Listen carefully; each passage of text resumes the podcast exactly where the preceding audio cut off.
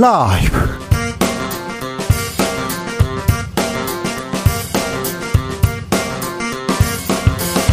이천이십삼년 시월 삼십일일 화요일입니다. 안녕하십니까, 주진우입니다. 오늘 국회 시정연설에 나선 윤석열 대통령 다시 한번 연금개혁 필요성 강조했습니다. 국지, 국회의 협조를 당부하기도 했는데요.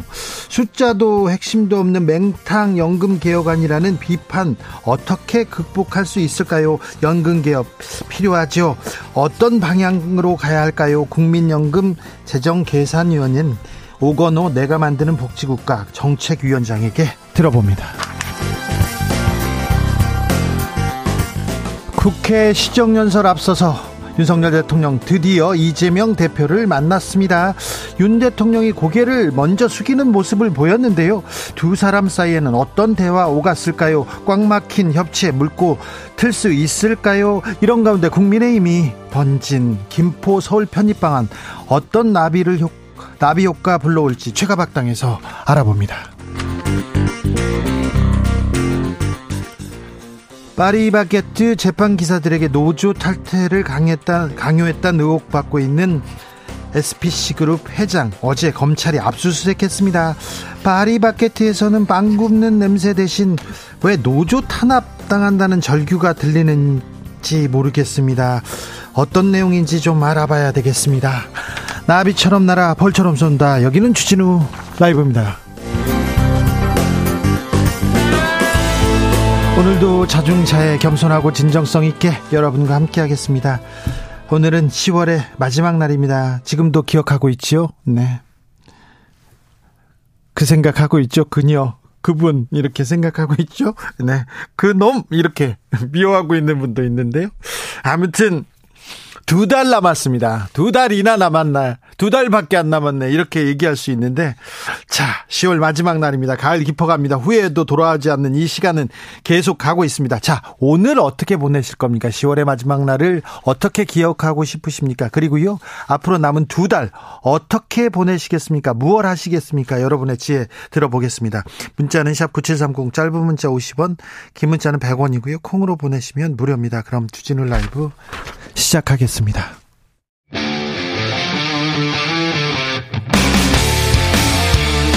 탐사보도 외길 인생 이십 년, 주 기자가 제일 싫어하는 것은?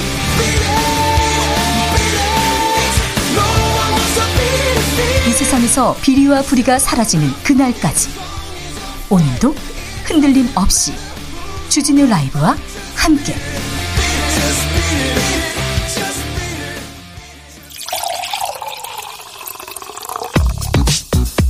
진짜 중요한 뉴스만 쭉 뽑아냈습니다. 주스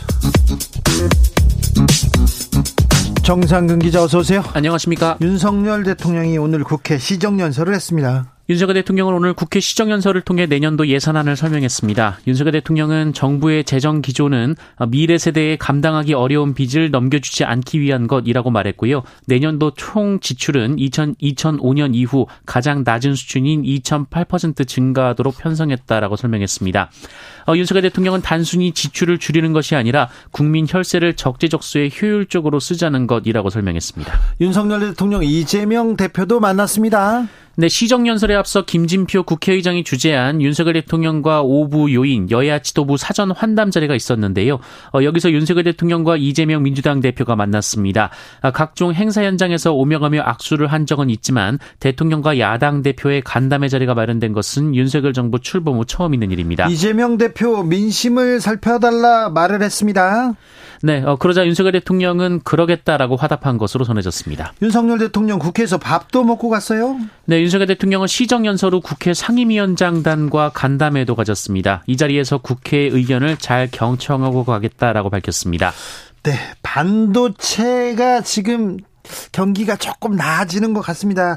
지난달 경제 성적 어떻습니까? 네, 지난달 산업 생산과 소비, 투자가 일제히 늘었습니다. 산업 활동을 보여주는 세 가지 지표가 일제히 플러스를 기록한 것은 지난 오월 이후 사개월 만입니다. 다행입니다. 어, 통계청에 따르면 전 산업 생산은 전월보다 일점일 퍼센트 증가해서 두 개월 연속 플러스를 기록했습니다. 특히 반도체 생산이 팔월 십삼점오 퍼센트 증가한 데 이어서 구월에도 십이점구 퍼센트 늘었습니다. 반도체가 이제 바닥 짚고 올라가나요? 좀 지켜보겠습니다. 그런데 서민들의 삶은 여전히 팍팍하다, 이런 생각 듭니다. 네, 한국소비자단체협의회에 따르면 올해 삼 분기 생활필수품 가격이 지난해보다 평균 팔 점 삼 퍼센트나 상승했습니다. 너무 많이 올랐어요. 생필품인데 팔 퍼센트대로 올랐다니, 이거는 좀 너무한 거 아닙니까? 네, 조사 품목이 삼십구 개였는데 이 중에 삼십칠 개의 값이 올랐는데요. 케첩이 이십팔 점 삼 퍼센트, 마요네즈가 이십삼 점 삼 퍼센트, 쌈장이 십구 점 오 퍼센트, 아이스크림이 십팔 점 육 퍼센트 등 올랐습니다. 상승률이 십 퍼센트가 넘는 품목이 열다섯 개에 달했습니다. 소주 맥주값도 오른다면서요? 네, 하이트진로는 다음 달 구 일부터 소주와 맥주 가격을 인상한다고 밝혔습니다. 이 소주 브랜드 참이슬 후레쉬와 참이슬 오리지널의 출고가는 육 점 구오 퍼센트, 어, 테라와 켈리 등 맥주 제품의 출고가도 평균 육 점 팔 퍼센트 올라갑니다. 육 점 팔 퍼센트, 이거 출고가가 육 점 팔 퍼센트면 분명히 뭐 한 백 원, 이백 원 수준일 거예요. 그런데 우리는 사 먹을 때 천 원, 이천 원 올라간 걸, 아, 이 가격을 만나야 되지 않습니까? 이 생필품 가격, 이런 것도 서민들이, 서민들 물가하고 밀접한 관, 관련 있는 그런 품목들은 좀 정부에서 잘 쳐다보고 있어야 됩니다. 잘 쳐다봐야 돼요. 이태원 참사 추모제의 모습을 드러내지 않았던 박희영 용산구청장, 다른데 모습을 보였다고요? 네, 이태원을 관할하는, 관할하는 이 박희영 서울 용산구청장은 지난 주말 동안 이어진 이태원 참사 일주기 추모 행사에 일제 참석하지 않았는데요. 안 보였어요. 제이티비씨는 어제 박희영 구청장이 일주기 하루 전 이태원 유가족들을 비난하며 맞불 집회를 열었던 단체의 가을 소풍을 배웅했다라고 보도했습니다. 이 단체는 지난 팔월 용산구청 앞에 유가족은 무법자들이라는 현수막을 내걸었고요. 참사 유가족들에게 떠나라라고 소리를 친 바 있다고 합니다. 또한 이 단체 청년 회장은 박희영 구청장이 마녀 사냥을 당하고 있다, 이렇게 주장한 바 있다고 합니다. 용산구청은 박희영 구청장이 행사에 간 건 맞다라고 했고요. 다만 구와는 관계없는 친목 모임으로 인사 요청에 응한 것뿐이라고 설명했습니다. 참, 참사 유가족들이 아, 자식을 잃었습니다. 자식을 잃어서, 아, 구청장 뭐 했냐, 이렇게 얘기하고, 쓴소리도 하고, 네. 그럴 수 있어요. 삿대질도 할 수 있어요. 그러면, 들어, 들어야지요. 들어야죠. 근데 유가족들은 안 보고, 유가족을 비방하는 그런 단체 박수치고 있고, 하, 꼭 그러셔야 했는지 좀 묻고 싶습니다. 박, 박희영 용산구청장님. 자, 국민의힘에서요, 총선 앞두고 메가 서울을 들꺼냈습니다. 김포시를 서울에 편입시키겠다, 김기현 대표가 언급했습니다. 네, 국민의힘 김기현 대표는 어제 간담회 자리에서 경기도 김포시가 서울시에 편입될 수 있도록 당론으로 추진하겠다라고 밝혔습니다. 잠시 후에 자세히 살펴보겠습니다. 오십억 클럽 수사 어떻게 돼가고 있을까요? 검찰이 곽상도 전 의원 부자를 불구속 기소했습니다. 네, 서울중앙지검이 이른바 오십억 클럽 의혹과 관련해 곽상도 전 국민의힘 의원을 재판에 넘겼습니다. 또한 곽상도 전 의원의 아들 병채 씨와 화천대유 대주주 김만배 씨도 곽상도 전 의원의 공범으로 함께 기소했습니다. 저는 좀 이해가 안 돼요. 오십억 클럽, 이렇게 클럽 멤버들도 나오고 어떤 혐의 쭉 나오는데, 박영수 전 특검은 구속되고 곽상도 전 의원은 불구속 기소됐네요. 또 그리고 나머지는 수사도 안 하고, 이게 뭔가 이런 생각이 좀 들어, 들어요. 음, 후쿠시마 오염수, 아, 작업자들이 뒤집어 썼었는데요. 아이고, 기준치 수십 배에 달한다, 지금껏 알려진 거하고는 다르다, 이런 얘기가 있어요. 네, 일본 후쿠시마 제일 원자력발전소의 배관을 청소하던 노동자들이 방사성 물질이 포함된 액체를 뒤집어 쓰는 사고를 당한 바 있는데요. 저희도 전해드린 적이 있습니다. 네, 당시 분출된 액체의 양이 당초 알려진 수치의 수십 배에 이른다고 엔에이치케이가 보도했습니다. 도쿄전력이 거짓말한 거네요. 네, 도쿄전력은 사고 당시 현장 바닥에 남아있던 액체의 양에 근거했다면서 방출된 액체의 양이 약 백 밀리미터라고 발표한 바 있는데요.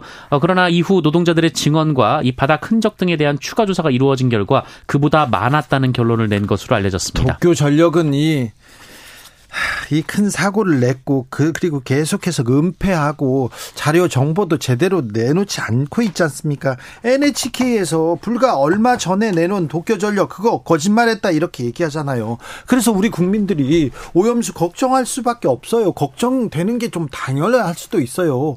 가짜다 뭐 가짜뉴스에 선동됐다 이런 얘기만 하지 말고 좀 우리 정부가 국민들의 안전을 위해서 좀 찬찬히 잘 따지는 그런 모습 보여주는 보여주는 그런 아, 계기가 돼야 됩니다. 언제까지 일본 그 오염수 안전하다 이 얘기만 하고 있어요. 사고가 났는데 이렇게 문제가 생겼는데도 말입니다. 빈대가 기승입니다. 빈대가. 네, 최근 대구의 한 대학교 기숙사와 인천의 한 찜질방에서 빈대가 발견됐다라는 보도가 나온 바 있는데요. 아니요, 서울에서도 많이 나온대요. 네, 어제는 서울 곳곳에서 빈대가 잇따라 출몰했다라는 보도가 나왔습니다. 네. 서울의 스물다섯 개 자치구 중 절반이 넘는 곳에 빈대가 출몰했다고 하고요. 빈대가, 어, 네. 빈대가 지금 나타나면 지난번에 저희 전문가 모셔가지고 인터뷰했잖아요. 빈대가 나타나면 없애기가 어려우니까 일단은 조심하셔야 됩니다. 여행 가서 다른 집 가서 이, 그, 그, 가져올 수 있다. 대려 올 수 있다. 빈대를 모시고 오지 않습니까? 빈대는 백 일 동안 안 먹어도 안 죽는데요. 그래서 퇴치가 여간 곤란한 게 아닙니다. 빈대 퇴치의 특효는 바퀴벌레래요. 근데 바퀴벌레를 키울 수는 없으니까 각별히 조심하셔야 됩니다. 전국에서 서울에서도 계속해서 발견되고 있습니다. 이스라엘, 팔레스타인 어떻게 됩니까? 휴전 의사가 없다고 이스라엘 총리, 총리가 또 말했네요. 네, 이스라엘의, 이스라엘의 이 네타냐후 총리가 현지 시간으로 삼십 일 국제사회의 휴전 요구에 응하지 않을 것임을 분명히 밝혔습니다. 네타냐후 총리는 가자지구에서의 휴전은 없을 것이라며 휴전 요구는 이스라엘이 하마스의 테러에 야만에 항복하라는 것이라고 주장했습니다. 사망자는 계속 늘고 있어요. 네, 하마스가 운영 중인 가자지구 보건부에 따르면 이스라엘의 공습으로 팔천삼백 명 이상이 사망했다라고 합니다. 뉴욕타임즈는 바이든 대통령이 이스라엘에 대한 분명한 지지를 표명하고 있지만 이스라엘의 대응에 점점 비판이 되, 비판적으로 되고 있다라고 전하기도 했습니다. 네, 아, 이스라엘 팔레스타인의 가자지구의 평화는 언제 올까? 아, 빨리 전쟁을 멈춰야 될 텐데 안타깝습니다. 주스 정상근 기자 함께했습니다. 감사합니다. 고맙습니다. 자, 오늘 어떻게 보내실 거예요? 나가야죠. 얘기하는 분도 있고 오늘 어떻게 하실 거예요? 뭐 해야죠? 자, 남은 두 달은 어떻게 보내실 거예요? 들어보겠습니다. 구이육칠 님 남은 두 달 동안 라디오 열심히 들어가지고요. 시사에 강해지는 어른 되겠습니다. 생각 없이 사는 엠지가 되지 않도록 할게요. 아, 그래요? 음, 네, 네, 네. 감사합니다. 네. 오일사오 님 뭐 많이 들을 필요 없어요. 주진우 라이브 하나 들으면 됩니다. 뭐 뉴스도 뭐 아 주진우 라이브 하나 들으면 돼요. 네. 자신하겠습니다. 더 열심히 만들겠습니다. 오일사오 님께서 토요일에요. 공인중개사 시험 봤는데요. 가채점 했는데 합격입니다. 퇴근하고 스터디 카페에서 열공했거든요. 올해 남은 두 달은 그동안 못 본 드라마 몰아보기 하려고 합니다. 아, 지금껏 열심히 공부했으니 두 달 동안 놀 거야. 아, 그 노는 것도 좀 계획이 필요합니다. 계획표 세워가지고 잘 놀길 바랍니다. 드라마도 잘 보기, 보시길 바랍니다.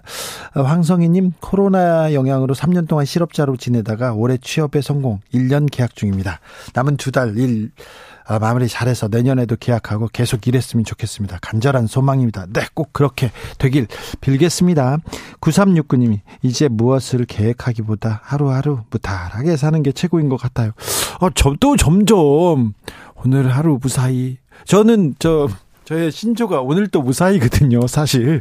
그런데 자, 뭘 해야 되겠다, 뭘 어떤 취재를 하겠다, 뭘 하겠다, 누구는 꼭 잡겠다, 누구는 감옥에 보내겠다, 맨날 그렇게 살다가 언제부턴가는 오늘 또 무사히 아유 끌려가지나 말아야 될 텐데 저도 조금 바뀌고 있는 것 같은데 아, 두 달 동안은 좀 저의 태도를 좀 바꿔보려고 합니다. 더 좀 적극적으로 해보려고 합니다. 네, 각오하십시오. 사이이이 님께서 오늘은요 좋은 친구한테 전화를 해야겠어요.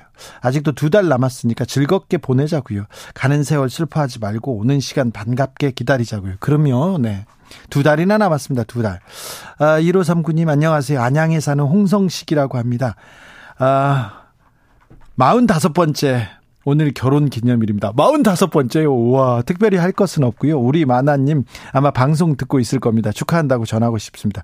여보 고생 많이 했어. 남은 여행 아, 건강히 삽시다. 주 기자님 축하해 주세요. 어우, 축하드립니다. 사십오 년이나 이렇게 알콩달콩 잘 살고 있는데 앞으로 더 네, 네, 행운과 건강이 가득하길 제가 빌겠습니다. 네, 사모님, 네, 축하드립니다. 주진우 라이브.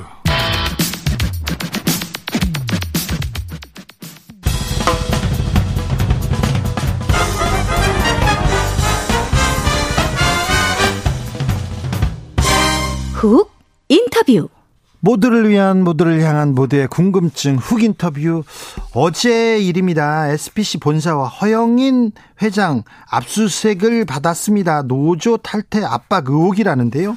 그런데 에스피씨, 파리바게뜨 이 회사요, 계속해서 노조 탄압 얘기, 그리고 중대재해 산재 사고 계속 아, 뉴스에 오릅니다. 그 회사에서는 도대체 무슨 일이 벌어지고 있는지 한번 물어봅니다. 화학섬유식품산업노조 파리바게뜨 지회 임종린 지회장, 안녕하세요.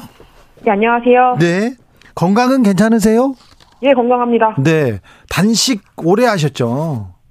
네, 작년에 한 오십삼 일 했습니다. 아이고, 조금 근데 회사에서 대화도 하고 전향적으로 좀 고치기도 하고 좀 나아졌습니까, 상황이? 어, 그 단식 이후에 합의를 네. 하기는 했는데요. 네.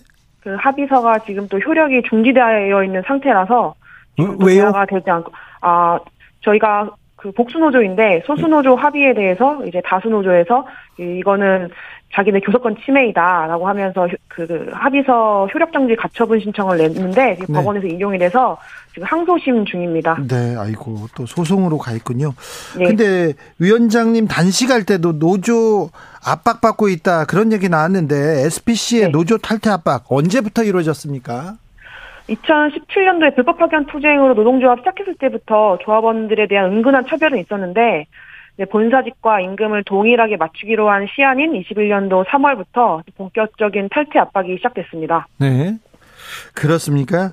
아, 좀 현장에서 어떻게 탈퇴 압박이 들어옵니까?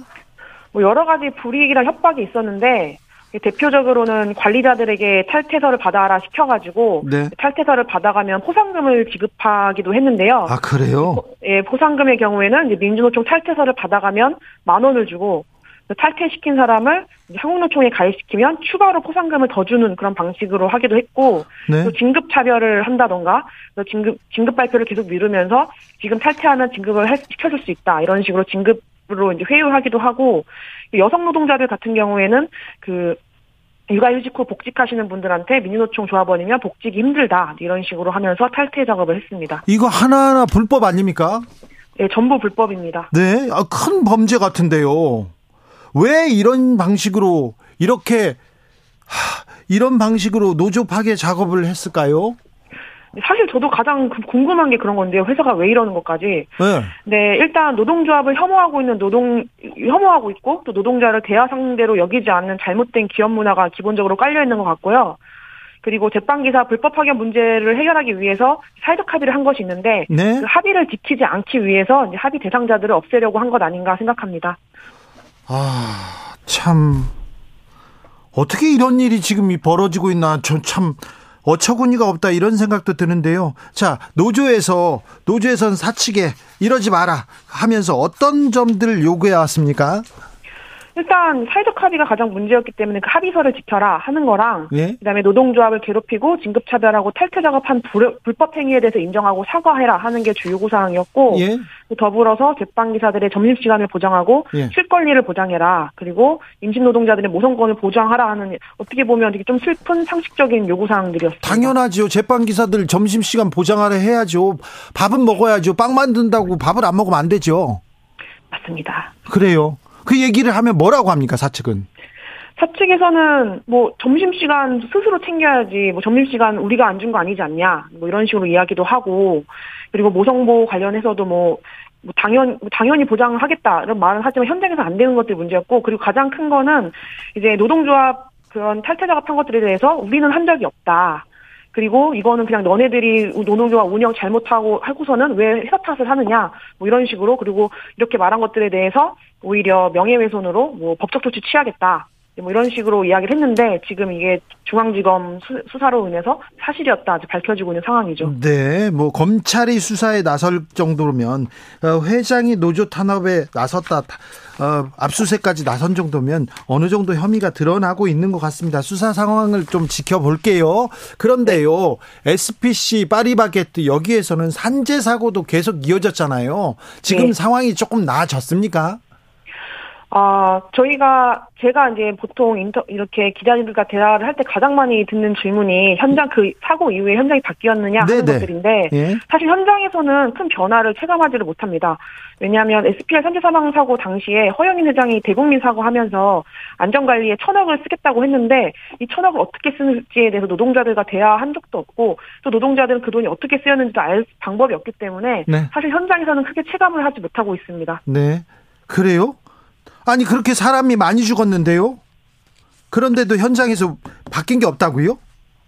아 이게 여러 이런 그 뭐지 에스피씨 내에서 여러 가지 이제 특수한 상황들이 있는데 네. 이게 지금 노조 탈퇴 작업을 한 것처럼 그 두 개의 복수 노조를 이용해 가지고 노무 관리를 하다 보니까 이게 사건이 현장이 발생됐을 때 어떻게 개선할 건지에 대해서 노동자와 대화하는 그런 그런 올바른 방향으로 나가는 게 아니라 네. 안에서 또 노동자들끼리 서로 서로 이제 서로 헐뜯고 싸우는 그런 방식으로 노동자끼리 싸우는 그런 방식으로 가다 보니까 네. 아예 어떤 안전에 대해서 회사와 논의할 수 있는 그런, 자, 그런 구조가 이루어지지 않고 있습니다. 중대재해처벌법 있잖아요. 그 당국의 수사는 미치지 않습니까?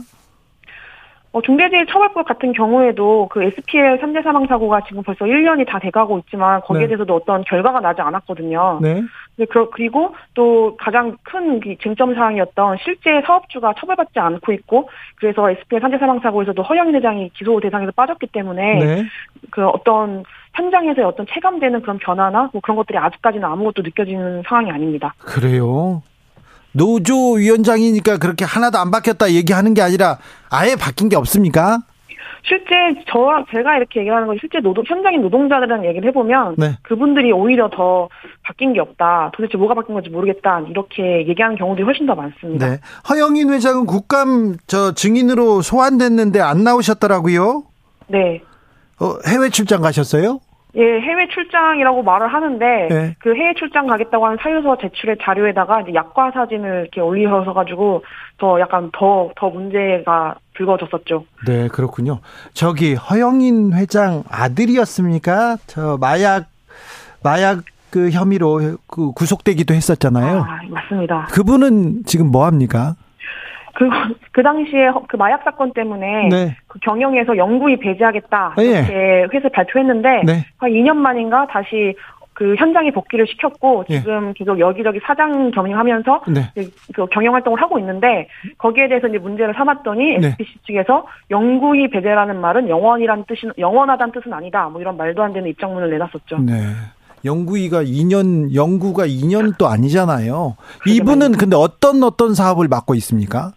지금 제가 알기로는 쉐이크, 쉐이크, 쉐이크버거, 이렇게 해외, 그런 쉐이크, 쉑쉑버거 같이 아, 햄버거. 해외 네. 유명 브랜드들을 국내에 유치하는 그런 사업을 하고 있는 걸로 알고 있습니다. 아, 네, 그렇군요. 자, 에스피씨 노조 탈퇴 강요 혐의 있습니다. 그리고 중대재해처벌법 또 좀 걸려 있습니다. 자, 어떻게 이렇게 처벌되고 어떻게 풀리기를 바라시는지요? 어, 많은 걸 바라는 거 아니고 법을 어기고 잘못한 일이 있으면 당연히 처벌받아야 한다. 네. 그리고 더군다나 이제 회사를 위해 열심히 일한 노동자들이 지금 다 피해자가 된 상황인 거잖아요. 부당노동행위든 중대재해, 중대재해든. 그래서 거기에 대해서 에스피엘 산재 사망 사고에 대해서 강력 처벌을 받았으면 그 이후에 샤니에서 또 그런 안타까운 사고가 일어났을까 저희는 그렇게 생각을 하거든요. 그렇죠. 네, 다시는 이런 일이 일어나지 않게 강력한 처벌을 해야 한다고 보고 네. 있습니다. 조성빈님께서 빵 냄새는 달콤한데 사용자의 노동자에 대한 인식은 정말 악취가 나네요. 네, 냄새가 납니다. 사이이이님께서 산재 사고 너무 많이 납니다. 왜 변하지 않습니까? 이해하기 힘듭니다. 솜방망이 처벌 문제입니다. 얘기하는데 아. 또 회장, 사장들 이렇게 문제로 또 가맹점 또 다른 피해자 나니까 또 그 부분도 마음이 아픈데요. 저 지회장님 정부나 당국에 하고 싶은 말 있으면 마지막으로 해주십시오. 예, 또 같은 말이지만 법을 어긴 부분이 있다면 네. 적당히 강력하게 처벌해 주길 바라고 예. 또 사측 같은 경우는 아까 방금도 말씀하셨지 이런 가맹점주들이나 노동자들이 다 연결되어 있단 말이에요. 네. 그래서 지금 또다시 그런 허영인 회장이 그 국정감사에 추적하지 않고 그런 문제들 때문에 불매 얘기가 다시 또 올라오고 있거든요. 네. 그렇게 되면 또 다시 또 불안에 떠는 건 가맹점주들과 노동자들이기 때문에 그렇죠. 이 불매를 끝낼 수 있는 건 노동조합이 아니라 회사 당사자라는 걸 좀 알고 피해받은 고통자, 고통받고 피해입은 사람들에게 진심으로 사과하고 제대로 처벌받았으면 좋겠습니다. 네. 자, 아. 노동자들의 목소리 들어봤습니다. 허영인 회장님 말씀하시고 싶으면요. 언제든지 저희가 방송에서 모시고 싶습니다. 뭐, 뭐, 반론도 듣겠습니다. 네. 자, 파리바게뜨 지회 임종린 지회장 얘기였습니다. 감사합니다. 네, 감사합니다. 교통정보센터 다녀오겠습니다. 공인혜 씨.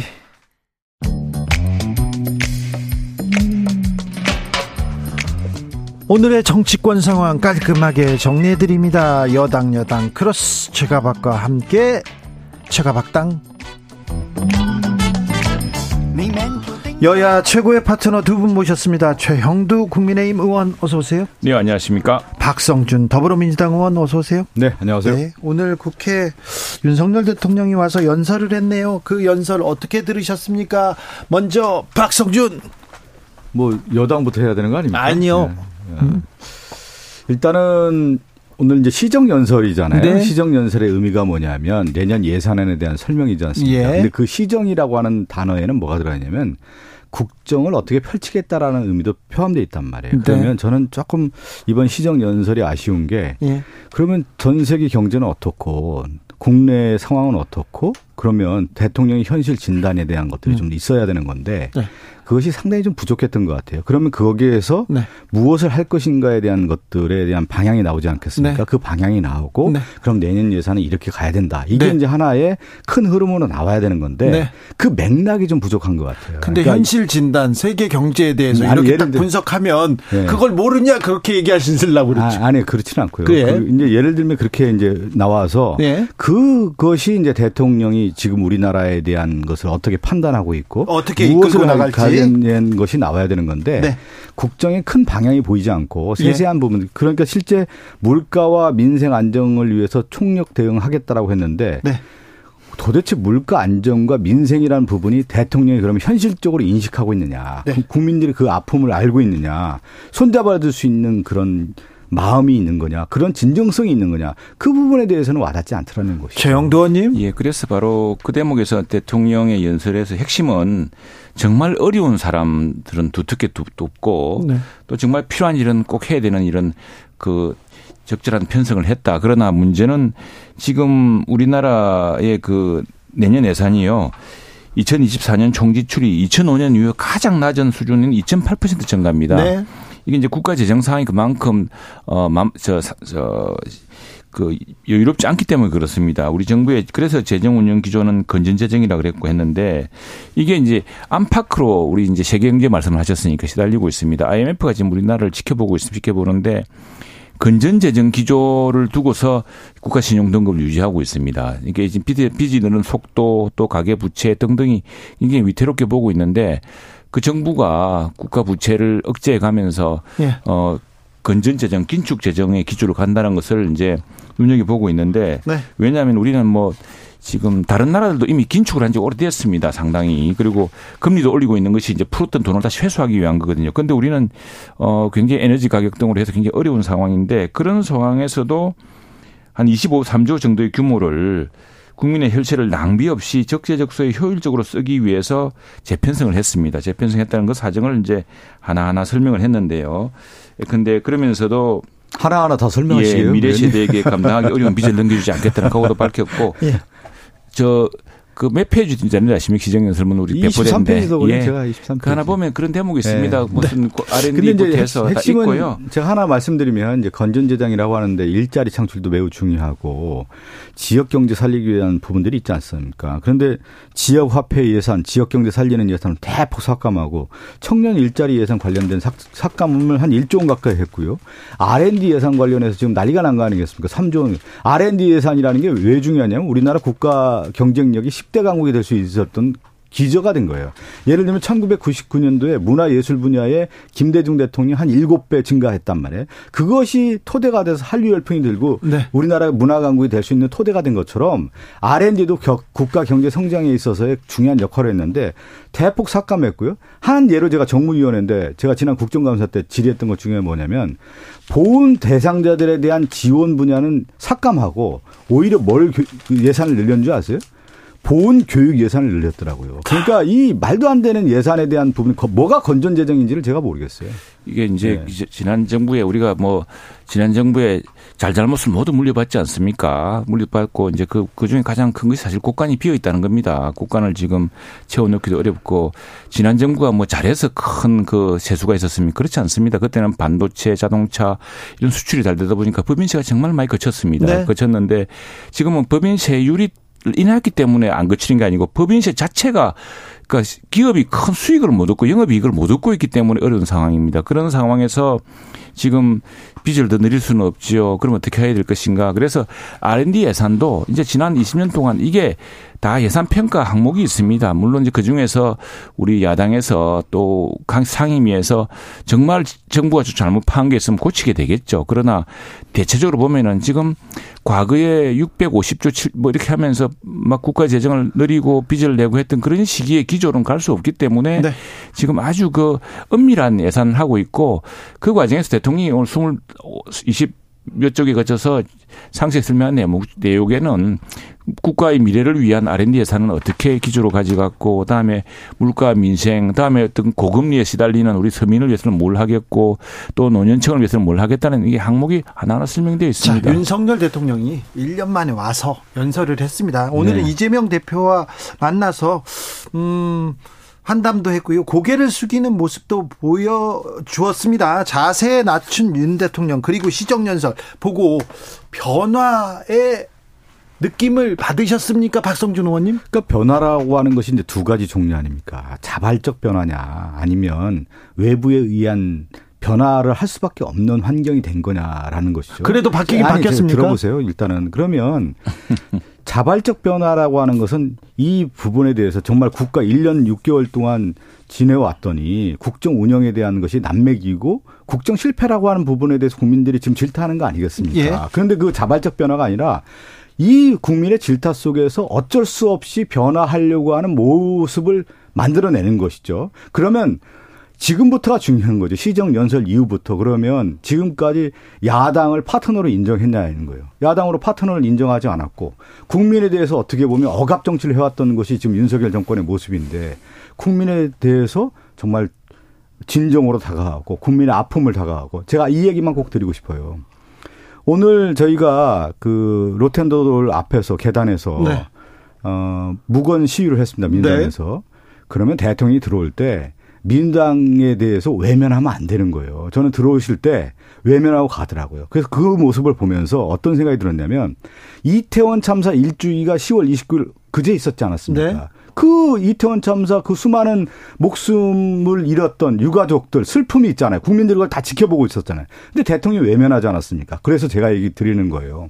일 년 반 동안 대통령이 국정을 해왔는데 야 그렇게 해서 되겠느냐. 정말 국민 무시하고 야당 무시하고 짓밟아 왔는데 그거에 대한 질타들이 이어지니까 변화하려고 했는데 정작 이태원 참사 일 년 만에 그럼 누가 국가가 책임졌느냐. 그것을 외면하고 있는 대통령 모습이고 야당 파트너를 인정하지 않았던 대통령의 모습에서 그럼 과연 진정성이 있느냐. 이걸 저희가 의문표를 던지는 것이죠. 이 여야가 이제 서로 박수, 저 손뼉을 마주쳐야 손뼉도, 손, 손뼉을 마주쳐야 손뼉입니까. 손을 마주 잡아야 악수가 되는 것이고. 또 두 손이 서로 부딪혀야 박수가 나오는 거고 네? 협치가 되는 거 아니겠습니까? 그런데 지난번에 우리 저 시정연설 그때 뭐 엠비씨 재미를 봐가지고 엠비씨에 뭐 뭐라 그거 가지고 그 말 돌려 읽기 뭐 이런 거 하면서 대통령 그때 시정연설 봤을 때는 만나주지도 않았지 않습니까? 야당 대표가. 그리고 지금 우리 야당이 뭐 못하는 게 뭐가 있습니까? 야당이 이 백칠십 배, 팔십 배 가까운 의석으로 지금 뭐 무소불위로 다 하고 있는데 그러다 보니 우리가 할 수 있는 게 또 없습니다. 없고 그리고 지금 저 그 말씀하셨는데 가슴 아프지 않은 사람이 누가 있겠습니까? 그런데 정말 국가가 책임지고 정부가 책임지고 국가, 국회가 책임지려면은 그걸 재발을 막기 위한 법안이나 제도적 장치 마련이 시급하지 않습니까? 그런데 이것은 정부가 책임을 피하기 위한 것이라면서 법안을 지금 통과시키지는 않고 있지 않습니까? 국회가. 이런 상황을 개편해야 되는 것이고요. 다음에 그 알 앤 디 예산 이제 말씀 자주 하시는데 알 앤 디 예산이 오늘 대통령 그런 말씀했습니다. 이천십구 년부터 삼 년간 이십조 원 수준에서 삼십조 원 수준으로 굉장히 양폭으로 양쪽으로 많이 증가했습니다. 그러나 이 예산이라는 것은 예산 평가를 하지 않습니까? 다음에 예산이 실질적으로 어떻게 예산되느냐. 이게 이제 옛날에 그 우리 아이 엠 에프 직전에 그 유명한 폴 크루그만 이야기했지만 뭐 투입을 늘리면은 아웃풋 좀 늡니다. 그러나 선진 경제가 되고 하려 그러면은 특히나 재정 상황이 이렇게 어 이렇게 아주 어려울 때는 정말 정확하고 효율을 높인 정말 고요 효율의 이런 어떤 예산 편성을 할 수밖에 없거든요. 그런 과정에서 좀 불가피한 것인데 그런 것들을 이제 하나하나 설명을 했죠. 그리고 오늘 그래도 진전이 있었습니다. 뭔가니까 여당 대표, 야당 대표 다 해서 어 시정연설 전에 다 만나서 환담을 나누었고 또 저는 하나의 진일보하고 또 다음을 위한 중요한 디딤돌이라고 부르는 것이 어 시정연설 이후에 국회의장과 여야 원내대표 네. 그다음에 여야의 그 상임위원장들이 다 모여서 이건 정말 시정연설에 맞는 정말 우리 정치에서는 그동안 보기 드문 우선에 대통령이 시정연설을 계속한 것도 사실 전에는 많지 않았습니다. 많지 않았는데 시정연설을 매년 하게 되는 것 또 시정연설 와서 여야 원내 지도부와 국회의장 그리고 여야 상임위원장이 이제 오찬 식사를 하면서 이런 문제를 상의할 수 있다는 것은 그나마 새로운 협치의 가능성을 보여주는 거 아닌가 싶어 생각합니다. 정치는 결국 이제 결과물을 내야 네. 되는 것이죠. 어, 지금 이제 어, 전 세계 경제도 그렇고 국내적으로도 상당히 어려운 시기에 대통령이 네. 그런 어떤 현실 인식이 있다고 하면은 무엇을 할 것인지에 대한 방안과 대안을 얘기를 해야 되죠. 그것이 정부의 책임이고.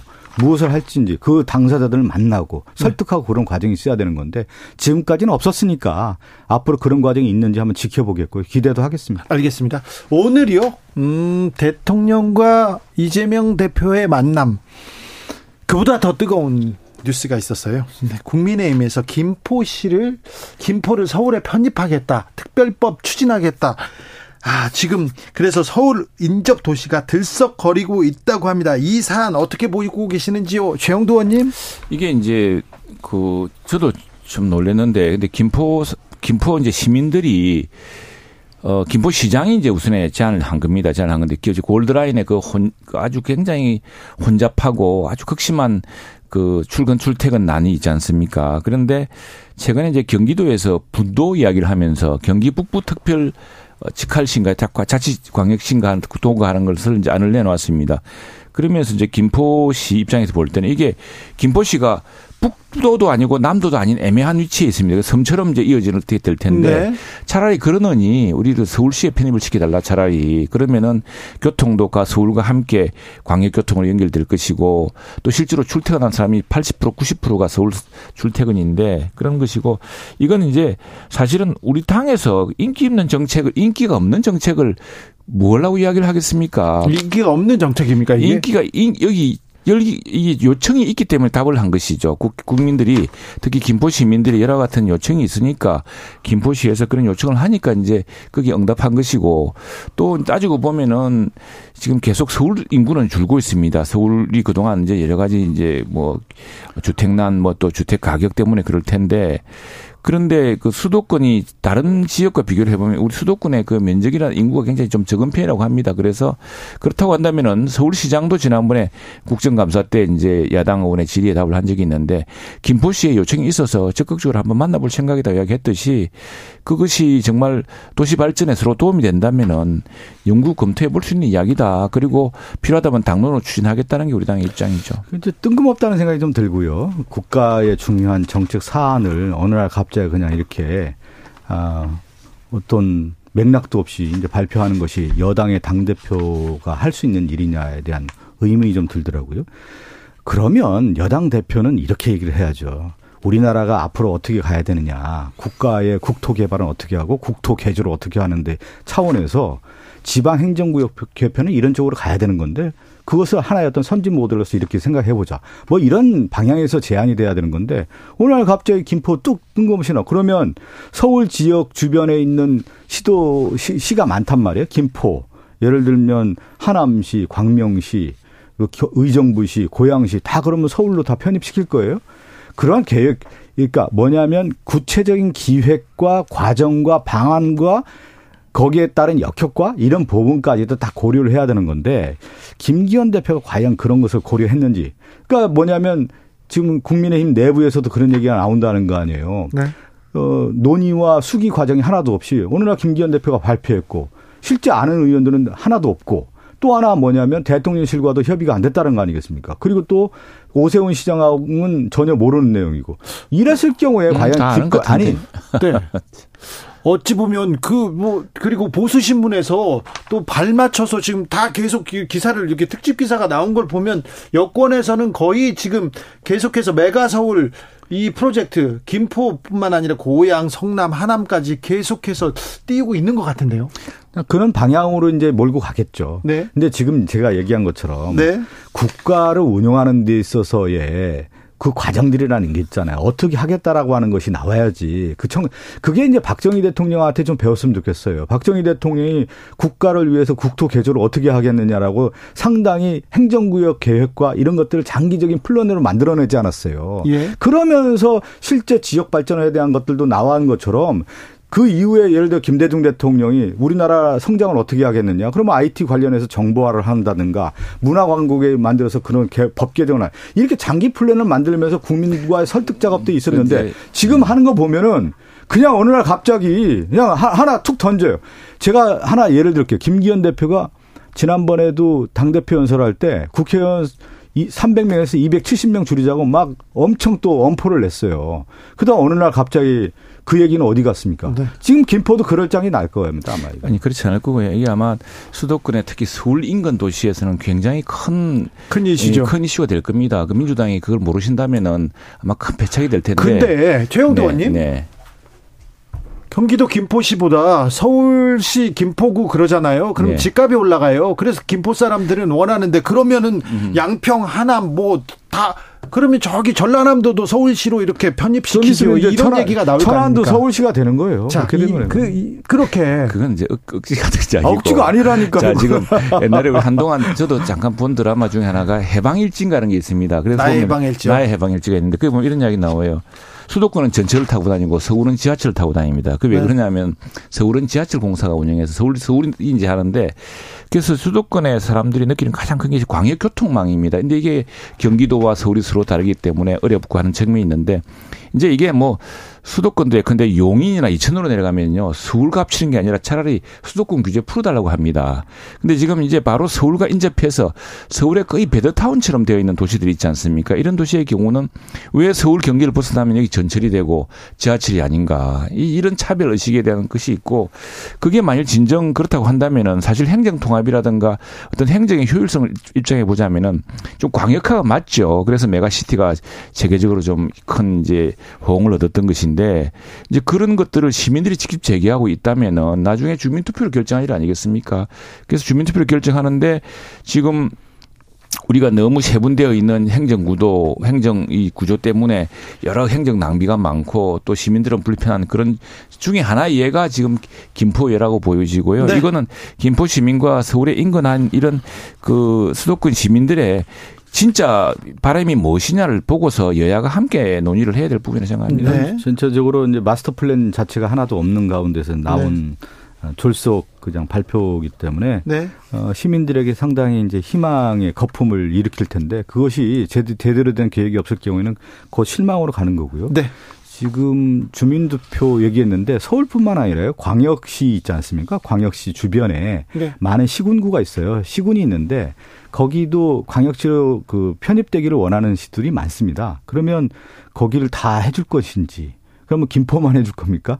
그러니까 이 국가의 중요한 정책이라고 하는 것은 장기 플랜과 일관성이 있어야 되는 거 아니겠습니까? 무엇을 어떻게 하겠다는지. 그러니까 언제 누가 무엇을 어떻게라고 하는 것이 구체적인 실행 계획이 없는 상태에서 하나만 이렇게 얘기했을 경우에 그것은 국정에 혼란이 오는 거고 거기에 있는 지역민들 과연 그냥 그러면 우리가 이게 되는 건가? 기대하지만 실제 이런 제대로 된 계획이 설정이 되지 않았을 경우에 그 실망으로 이어지는 거기 때문에 그 책임은 도대체 누가 지는 겁니까 도대체? 이 그, 정부가 그 가장 책임을 책임지지 않는다는 거 아니겠어요? 민주당이 걱정할 짓은 아니고 그거 말 잘못되면 여당이 낭패를 당하는 거죠. 그러나 네. 지금 전체적으로 행정구역 개편은 오랜 숙제되기 참 힘듭니다. 힘들어서 예, 근데 우리 저 부산, 울산, 경남, 경남, 부산, 울산, 뭐 경북이라고 하는데. 여기에서도 이게 참 큰 이슈였습니다. 그래서 우리 경남지사가 한때 차라리 그냥 세 광역시도 광역시를 선거로 통합해버리자. 네. 네, 선거 동시에 해가지고 큰 행정태조를 하자. 지금 따로따로 나누어서 교통체계도 분할하고 무슨 그 혐오시설도 서로 따로따로 해야 되고 이렇게 하지 말고. 네. 그런 어떤 큰 행정 개편에 대한 논의를 오히려 시발할 수, 시작할 수 있는 계기가 되겠죠. 아니, 제가 그 얘기를 드리는 네. 거예요. 만약에 국가 운영을 그렇게 한다고 하면 네. 행정구역 개편과 선거구제도 다 맞물려 있는 거 아니겠습니까? 그랬을 경우에 결국은 개헌까지 가게 되는 거거든요. 이것은요. 자, 아무튼 국민의힘이 네.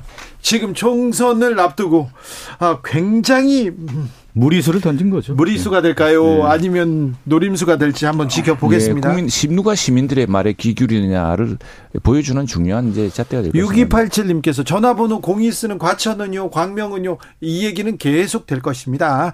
음. 아, 방금 전에 박성준 네네. 의원님께서 청소년 예산 많이 삭감했다. 그리고 알 앤 디 예산 삭감했다. 그런데 어, 조금 수치가 정확하지 않아서 네네. 좀 잡겠습니다. 여성 가족부 예산 가운데 청소년 활동 예산 삼십팔억 원을 포함해서 청소년 관련 사업 예산이 삭감됐습니다. 아니, 그 거기만 그런 게 아니고요. 예. 청소년 예산이라고 하는 것이 전체적으로 이런 걸 되기 때문에 전체적으로 그래서 그런, 그런 것들을 다 포함했을 경우에 상당한 금액 일조 원 네. 가까이 된다는 거 아니겠어요? 그건 이제 예산 관련된 부분에 예산 심의가 들어가니까 네. 예산 심의가 이제 십일월부터 들어가지 않습니까? 네. 그것은 전반적으로 다 검토를 알겠습니다. 해서 저희들이 또 민주당에서 발표를 했는데 아, 네. 하나만 더 보태면 네. 민주당에서 참 우리 정말 정말 알만한 양식 있는 의원들도 참 터무니없는 비방을 하고 있었는데 우리가 우크라이나에 돕고 하는 이런 오디에이 예산은 오늘 오디에이 예산에 언급도 있었습니다. 네.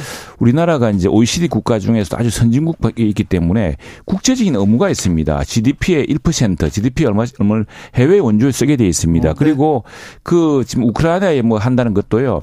그건 이디씨에프도 있고 오디에이도 있고 무상도 있고 유상도 있습니다. 그래서 그거는 예산 항목이 완전히 다른 거예요. 다른 건데 그걸 가지고 이걸 갖고 우크라이나를 도와준다고 터무니없는 소리를 하니 정말 저분들이 여당까지 아, 해본 국가 제가, 제가 큰 정당 맞나 싶은 생각이 들어요. 좀 알 앤 디 같은 경우도 이 청년 일자리하고 다 맞물려 있단 말이에요. 예를 들면 이렇게 되는 거예요. 지금 알 앤 디 예산을 제가 얼마 전에 이제 누구 만나서 얘기를 들었더니 오백억짜리 이제 프로젝트 오 년간 그러니까 백억씩 하는 거 아니에요. 그런데 갑자기 오백억에서 다 줄이고 백억만 하라는 거예요. 그러면 거기에 알 앤 디면 다 이공국에 다 석박사들이 다 가서 일하지 않습니까? 그럼 그 사람들 다 일자리 잃게 되는 거예요. 이게 알 앤 디 예산이라는 게. 그러니까 제가 말씀드린 것처럼. 알 앤 디 예산 얼마 정도 줄었다고요? 알 앤 디 예산이 지금 한 삼조 원 가까이 줄었다는 거 아니겠습니까? 삼조 원 가까이. 그러면 그것이 이 파장이 음. 제가 얘기한 것처럼 청소년 일자리하고 다 맞물려요. 예산이라고 하는 것이 하나가 매, 매덕 줄은 게 아니라 이게 네. 다 연동돼 있다라는 거예요. 그렇게 알겠습니다. 봤을 경우에 네, 그 예산이라고 하는 것을 전체적으로 민주당이 다 심의해서 십일월에 오늘 깊이 있게 보겠다는 네, 겁니다. 시정에 들여 나왔는데 저소득층 대학생 육십칠만여 명이 장학금을 평균 팔 퍼센트 인상했습니다. 이번 내년 예산에서. 네.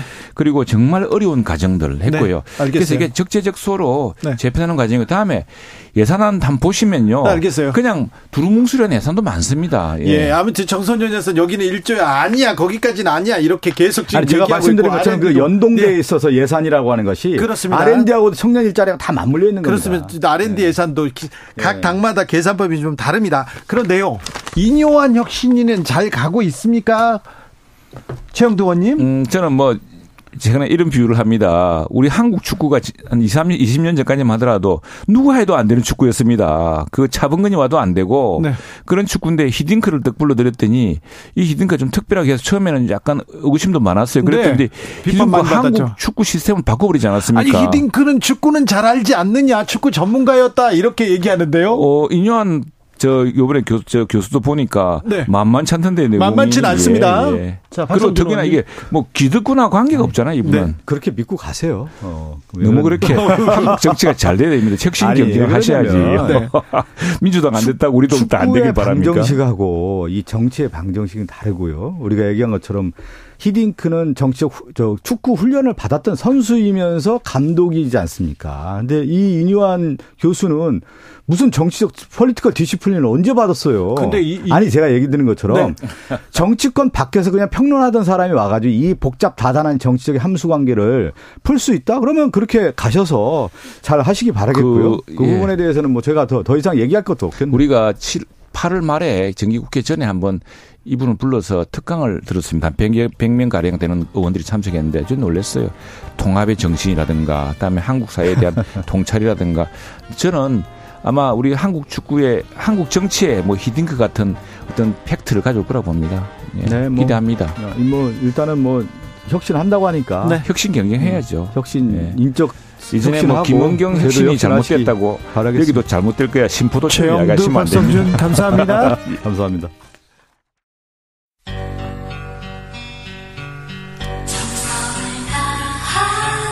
정성을 다하는 국민의 방송 케이비에스 주진우 라이브 그냥 그렇다고요.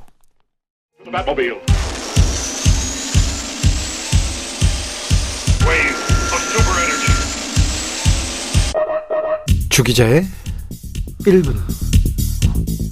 방송통신심의위원회는 최근 인터넷 언론 가짜뉴스 전담신고센터를 두고 원스톱으로 심의를 처리하겠다고 발표했다. 결국 이 발표는 국가기관인 방심위가 지금까지 존재하지 않던 언론 보도에 대한 심의를 수행해 그에 대한 속전속결식 제재를 가하겠다는 것이다. 두말할 나위 없는 국가 권력의 반헌법적 언론 통제 시도다.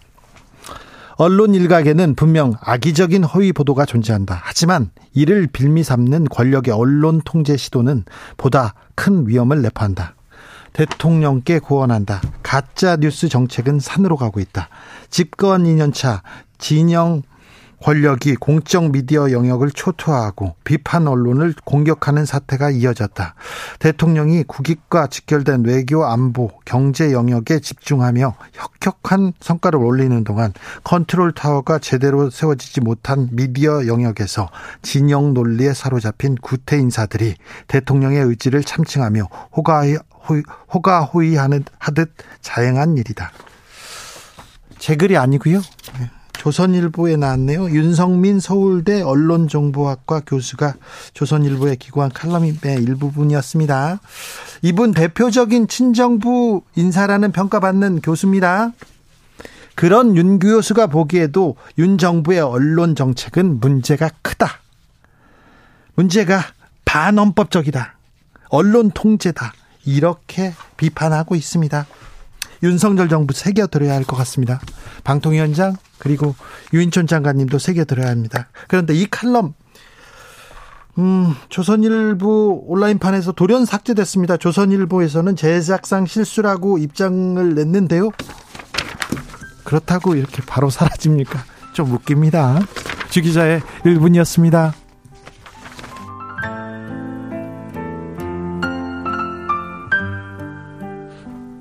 이 노래 몇 번 들으셨어요 오늘? 처음이라고요? 그렇죠. 네, 예전에는 많이 들었던 것 같은데. 이용입니다. 잊혀진 계절.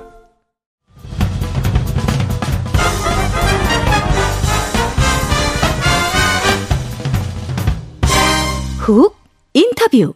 훅 인터뷰 이어가겠습니다. 정부가 내놓은 연금개혁안 국무회의를 통과해서 국회로 갔습니다. 윤석열 대통령 오늘 시정연설에서 국회 협조를 당부했는데요.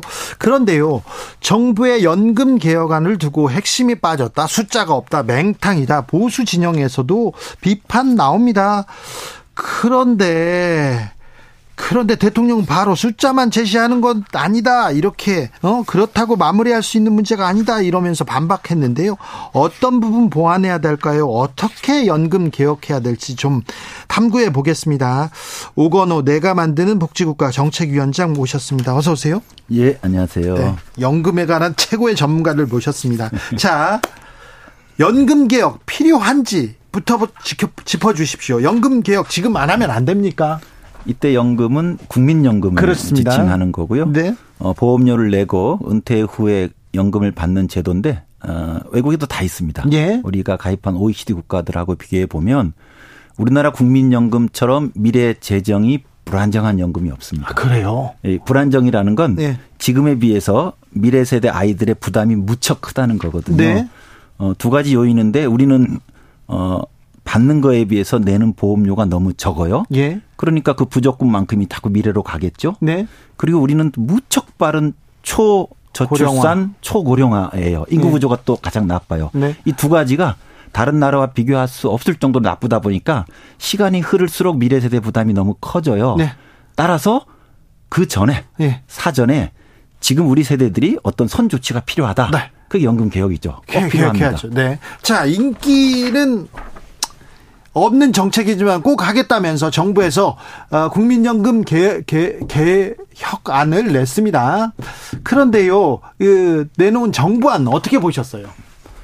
보통 언론에서 맹탕이라고 평가하는데 동아일보에서도 그렇게 이야기하더라고요. 예, 현재 연금개혁, 우리나라 연금개혁에서 가장 뜨거운 쟁점이 예. 이제 국민연금에서 내는 것, 보험료율, 받는 예. 것, 소득대체율 예. 이걸 어떻게 조정할 것인가가 뜨거운 쟁점이거든요. 몇 년 네. 동안. 예. 그리고 관련 위원회에서도 이걸 계속 논의해서 정부가 시월 달에 안을 낼 때는 이거에 대한 정부가 어떤 기준선을 제시할 걸로 기대를 했는데. 그걸 제시하는 게 개혁안 아닌가요? 이번 개혁안의 가장 핵심이라고 봤죠. 그거 예. 사실이죠. 그런데 수치가 없어요. 아예 없어요? 어. 다양한 수치가 있을 수 있다라는 예시만 들었기 때문에 네. 그거는 뭐 누구도 얘기할 수 있는 거거든요. 네. 그래서 우리 정부는 현재 연금 상태가 이러하니 일종의 시간표를 제시해야 되거든요. 네. 중 단기, 중기 그리고 보험료율, 소득대체율은 이렇게 하겠다라고 제시해야 네. 그걸 중거로 해서 기준으로 해서 사회적 논의도 하고 국회에 심의도 할 텐데 네. 첫 단추의 책임을 진 행정부가 그 역할을 안 해버린 거예요. 예. 그러다 보니까 이 정부안 갖고 무슨 논의를 하라는 거야? 맹탕하냐? 무책임하다. 예. 이런 비판이 나오는 거죠. 전문가로서 이번 정부안 점수 몇 점 주십니까? 가장 뜨겁고 우리가 논의해야 될 내용을 담고 있지 않다는 점에서. 네. 하지만 다른 우리가 주목할 만한 주제들도 없진 않아요. 예. 그러면서 낙제를 줄여다가 네. 낙제에서 조금 낙제를 면한 점수를 드리겠습니다. 그럼 몇 점입니까? 뭐 낙제를 육십 점이라고 하면 육십오 점이요. 육십오 점이요?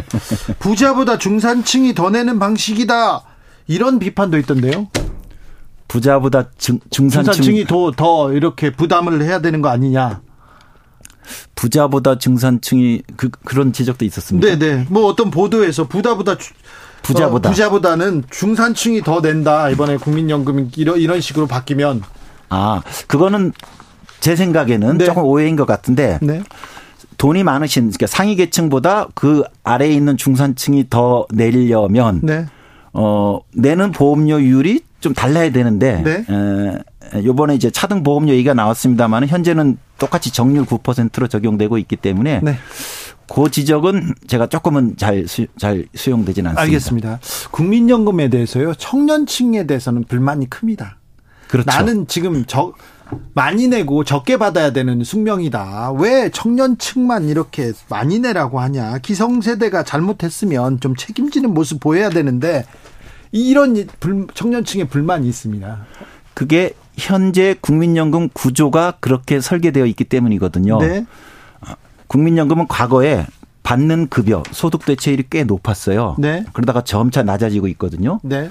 그리고 보험료율은 오랫동안 구 퍼센트인데 아무래도 앞으로는 인상될 것 같아요. 계속. 네. 그러니까 예를 들면 중장년, 뭐 오십 대에 계신 분들은 어, 그전에 꽤 후한 소득대체율 적용을 받았어요. 그리고 앞으로 혹 보험료가 올려더라도 지금 오십 세라면 네. 오십구 세까지 십 년만 더 내면 되거든요. 네. 그 정도에서 국민연금을 졸업하니까 국민연금 가입을 통한 제도 혜택이 상당해요. 예. 근데 청년층은 좀 낮아진 소득대체율을 적용받고 예. 앞으로도 그러할 것 같고 대신 보험료는 계속 오를 것 같아요. 그래요? 그러니까 국민연금 가입을 통해서 얻는 제도 혜택이 지금 중장년에 비해서는 굉장히 적을 수밖에 없어요. 상대적으로. 네. 그래서 이게 뭐 세대 간 일할 수도 있고 조금 더 좁히면 연령간 형평한 거냐. 청년들이 너무 억울하다. 받는 건 적고 내는 것만 더 많, 많은 거 아니냐. 예. 이런 이제 비판이 나올 수 있는데 저는 이제 중장년에 해당되는 세대인데 저는 청년들의 이 이야기를 저희 같은 세대들 그리고 정책 당국자들이 경청해야 된다고 봅니다. 왜? 네. 현재 국민연금의 현실의 근거에서 예. 제기된 비판이기 때문이거든요. 네. 자, 국민연금 개편안이 지금요. 우리 국민들의 노후를 보장할 수는 있습니까? 일반적으로 우리가 설계하는 노후보장 수준 그리고 기대하는 노후보장 수준에 미치지 못합니다. 그래요? 예. 네. 어떤 방향으로 바꿔야 됩니까? 그래서 그걸 조금 더 이어서 말씀드리면 네. 그래서 저는 오히려 역설적으로 이제 국민연금이 핵심 제도인데 네. 국민연금으로 노후소득 보장을 다 할 수 없다는 걸 정확히 아는 게 중요하다고. 아, 그걸 전제로 둬야 되네요. 예. 네. 그러면 노후소득 보장을 포기하란 말이냐가 아니고요. 예. 제가 요 단어, 요 글자 한, 철, 이거 빼먹었는데 국민연금만으로. 네. 근데 우리 논의를 보면 국민연금 안에서 모든 걸 다 해결하려다 보니까 국민연금도 지금 너무 힘든데 예. 너무 가중한 요구가 있는 거거든요. 예. 어, 지금 현재 법정연금으로 국민연금도 있고 기초연금도 있고 퇴직연금도 있습니다. 예. 그래서 앞으로 이 연금 개혁에서 노소득 보장의 시야가 예. 이미 법정연금 세 개가 있다면 저는 이걸 연금 삼총사라고 부르는데 네. 연금 연금 삼총사와 함께 노후를 설계해야 된다. 뭐 이런 취지로 접근하면 노소득 보장이 가능합니다. 네.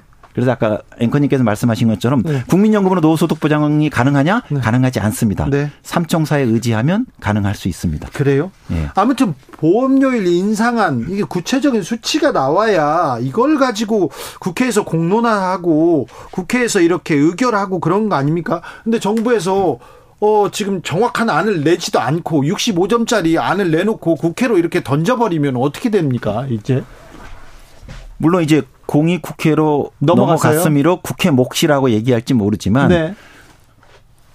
전체 국가 운영을 책임지는 건 행정부이거든요. 네. 제도를 관리하는 쪽이 행정부이기 때문에 연금개혁의 핵심은요. 행정부예요. 다른 나라에서도. 네. 행정부가 제도를 분석하고 적절한 지금 필요한 개혁안을 제시하는 거예요. 그런데 네. 그게 확정치가 아니잖아요. 네. 정부가 제시한 그걸 가지고 사회적 논의 국회를 하는 건데 지금 이렇게 국회를 국회로 넘겨버리면 우리나라 국회가 또 그렇게 썩 일을 잘하는 국회는 아니라고 네. 생각하는데. 그렇죠.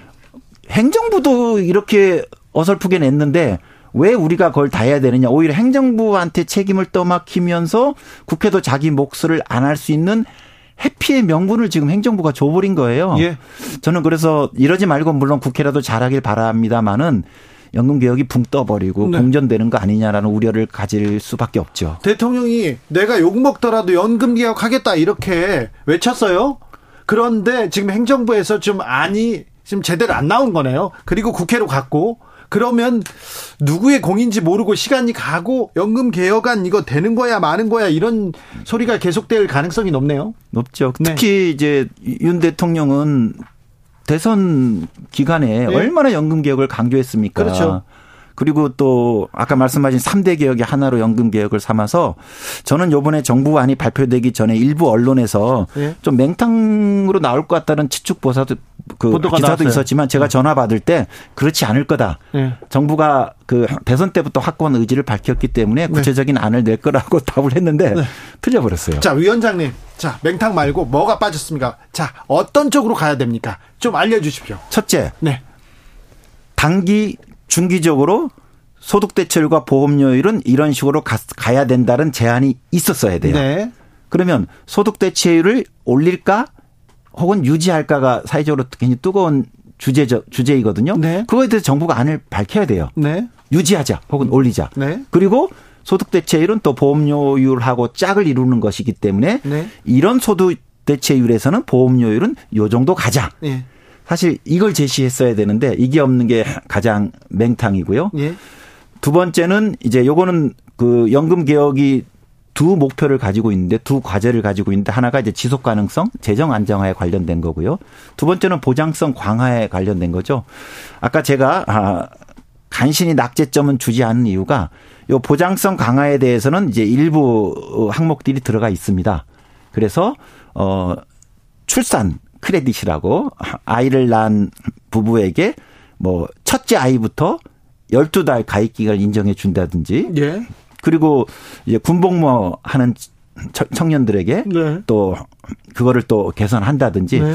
뭐 이런 것들은 좀 개선 지점이죠. 네. 그래서 어 지속 가능성에 대해서는 내용이 없고 네. 보장성 강화에 대해서는 일부 내용이 있는데 물론 충분치는 않습니다. 네. 하지만 일부 내용이 들어가 있습니다. 네.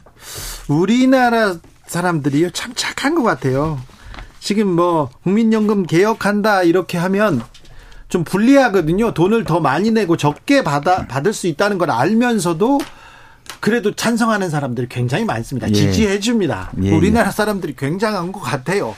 그런데 자 그럼에도 불구하고 지금 연금 개혁안이 제대로 못 나왔다는 건데요. 자 시간이 많지 않은 것 같아요. 예. 언제까지 지금 마무리돼야 됩니까? 저, 적어도 어느 정도까지는 기틀을 만들어야 됩니까? 물론 이게 절대적으로 정해진 시한은 없지만 네. 오이시디 어떤 국가와 비교할 수 없을 만큼 미래 재정 불안정이 큰 제도이니 예. 가능한 개혁은 빠르는 게 좋죠. 빨라야 됩니다. 그러면 이번 국회가 이제 내년 오월까지이잖아요. 네. 그리고 대통령 선거가 이 년 전에부터 시작됐고 예. 그리고 정부위원회도 일 년 전에 시작되었거든요. 네. 그리고 국회도 일 년 전에 연금개혁특위를 만들어서 가동했어요. 예. 지금 이제 시작하는 게 아니고 이미 일 년 이상씩 국회도 행정부도 작업을 했거든요. 예. 그러면 지금쯤이면 진짜 막 먹기 직전에 어떤 음식이 만들어지고 네. 이제 조금 양념만 치는 네. 그래서 이번 국회 때 네. 일정한 일 단계 개혁을 마무리했으면 좋았죠. 좋았는데 총선이 있잖아요. 예. 그래서 총선 전에 이렇게 뜨거운 화두를 올리는 게 조금 아 조금 불편하진 않았을까요? 어떤 분들한테는 이제 그랬을 것이라는 이제 추측은 하는데 네. 저는 오히려 이제 우리가 총선에서 유권자이잖아요. 네. 어 정부가 맹탕을 냈는데 총선에서는 우리가 심판자이잖아요. 네. 저는 그래서 공약으로 내라. 네. 모든 정당들이 예. 행정부가 맹탕이지만 네. 우리 당은 이렇게 연금 개혁을 하겠다고. 그래서 저는 이번에 남은 기간에 예. 국회에서 제대로 논의될 것 같지는 않아요. 네. 그래서 거기 저희가 이제 시민단체에 있으니까 계속 거기에 지켜보기보다는 다들 공약을 내시라. 네. 그리고 공약 갖고 붙어라. 네. 그리고 대선 총선에서 일정 결과가 나올 거 다수당이 한 당이 만들어질 거잖아요. 네. 그럼 당연히 일종의 국민들의 평가를 받은 거라고 자신감을 가지고 네. 다수당이 자신이 공약을 냈던 네. 그 연금개혁안을 추진하라. 네. 어, 지금 제가 기대할 수 있는 어, 경로는 요거 하나예요. 알겠습니다. 전문가니까 국민을 위해서 좀 힌트를 주세요. 자, 이런 공약을 내야 된다. 너희들이 그래야 국민의 지지를 얻는다. 자, 어떤 공약이 있을까요? 근데 국민연금 개혁 방향을 둘러싸고 네. 굉장히 다양한 의견이 존재하기 때문에 네. 저는 이제 오늘 출연한 저의 네, 의견입니다. 네. 저는 국민연금에서 제일 절실한 문제가 미래세대 부담이 너무 커지는 거예요. 네. 사전 조치가 필요합니다. 네. 그래서 보험료율을 올려야 됩니다. 보험료를 예. 올리는데 당연히 부담을 느끼지만 네. 저는 지금 부모 세대들에게요. 이게 가계 부담은 커지지만 이렇게 해서 우리 자식 손주들의 부담을 줄여줘서 세대 간의 공존을 위한 우리 세대의 책임이다. 저는 이렇게 설명하면 저희가 욕심꾸러기가 아니거든요. 네. 저는 당연히 수용할 수 있을 거라고 생각합니다. 그런데 보험료율을 한꺼번에 올릴 수는 없거든요. 네. 그리고 지금 젊은 친구들이 무엇보다 불안해하는 게 미래에 받을 수 있을까거든요. 그렇죠. 그래서 두 가지가 필요해요. 하나는 중장기 비전. 네. 청년들도 당신들이 은퇴했을 때 받을 수 있을 것이다. 그러한 조건의 재정 구조를 만드는 거예요. 그래서 장기 재정 안정화 비전을 제시하고요. 네. 두 번째는 그걸 도달하기 위한 뭐 삼 단계 정도의 시간표를 정하면 이번 일 단계 우리 정부에서의 목표. 예를 들면 한 보험료율을 아주 길게 한 십오 퍼센트 정도까지는 가야 되겠다. 네. 그러면 미래에도 연금 지급이 가능하다. 저 이런 걸 제시하고요. 예. 하지만 지금 바로 십오는 못 가니까 우리 임기 중에 한 십이 퍼센트 정도는 갑시다. 예. 제안을 하는 거고요. 그럴 때 그러면 지금 구 퍼센트에서 삼 퍼센트 포인트가 올라가잖아요. 예. 다 부담이잖아요. 예. 하지만 부담의 정도가 계층별로 다 다릅니다. 예. 특히 부담이 큰 게 지역가입자, 예. 도시지역가입자예요. 삼 퍼센트가 오르더라도 사업장 가입자, 직장인들은 노사가 절반씩 오르니까 일 점 오, 일 점 오씩 가죠. 예. 농어민들도 지금 대략 절반을 국가가 지원하고 있어요. 예. 도시 지역 가입자들만 구 퍼센트 보험료를 다 내고 있어요. 예. 누구보다 어려운, 경제적으로 어려운 분이 지금 도시 지역 가입자, 이 자영업자, 프리랜서, 특수고용 노동자들이거든요. 네. 저는 국가가 두 가지 보험료를 올리자. 네. 예를 들면 일 단계로 십삼. 그리고 도시 지역 가입자 인상분의 절반은 국가가 내주자. 절반을 내겠다. 사용자 네. 역할을 하겠다. 딱 그러면 어 국가도 역할을 하네? 그러면 기업도 제 역할을 하고 우리 가입자도 제 역할을 해서 네. 일종의 노사정이 하나의 합의안을 만드는 연금개혁안이 가능했을 텐데 네. 정부가 이 안을 왜 안 냈을까 아쉽습니다. 이거 조언했을 거 아니에요. 근데 왜 만지작거리다 왜 정부가 이 안을 안 냈을까요? 조언은 제가 그전에 요 재정계산위원회에 예. 속해 있었기 때문에 제안을 했죠. 했더니 알았다고 하고 왜 안 넣었을까요? 그걸 뭐 정, 정부가 전문가나 시민의 말을 잘 듣는 게 아니지 않습니까? 네, 그렇습니다. 안타깝습니다. 네. 뭐 정치적 부담을 생각했겠죠. 그럴까요? 정치적 부담 때문에 연금 개혁을 미룰 수는 없습니다. 개혁을 미룰 수는 없는데 자. 국가가 그리고 여당 야당이 지금 연금 개혁으로 개혁으로 가는지 좀 중요한 시금석에 올라와 있습니다. 자, 지켜보겠습니다. 말씀 잘 들었습니다. 예, 고맙습니다. 오건호 내가 만드는 복지국가 정책위원장이었습니다. 정치 피로, 사건 사고로 인한 피로, 고달픈 일상에서 오는 피로. 오늘 시사하셨습니까? 경험해보세요. 들은 날과 안 들은 날의 차이. 여러분의 피로를 날려줄 저녁 한 끼 시사 추진우 라이브.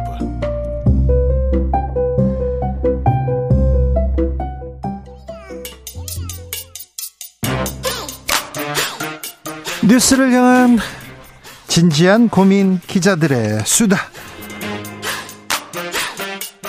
라이브 기자실을 찾은 오늘의 기자는 은지옥이요. 시사인 김은지입니다. 오늘 준비한 첫 번째 뉴스부터 가보겠습니다. 네, 최상병 사건에서 수사 외압을 느꼈다라는 증언이 나왔습니다. 좀 더 구체적인 얘기를 해주세요. 네, 박정훈 대령이 아니라 네. 또 다른 사람에게서 나왔다라는 점에서 눈길을 끌고 있는데요.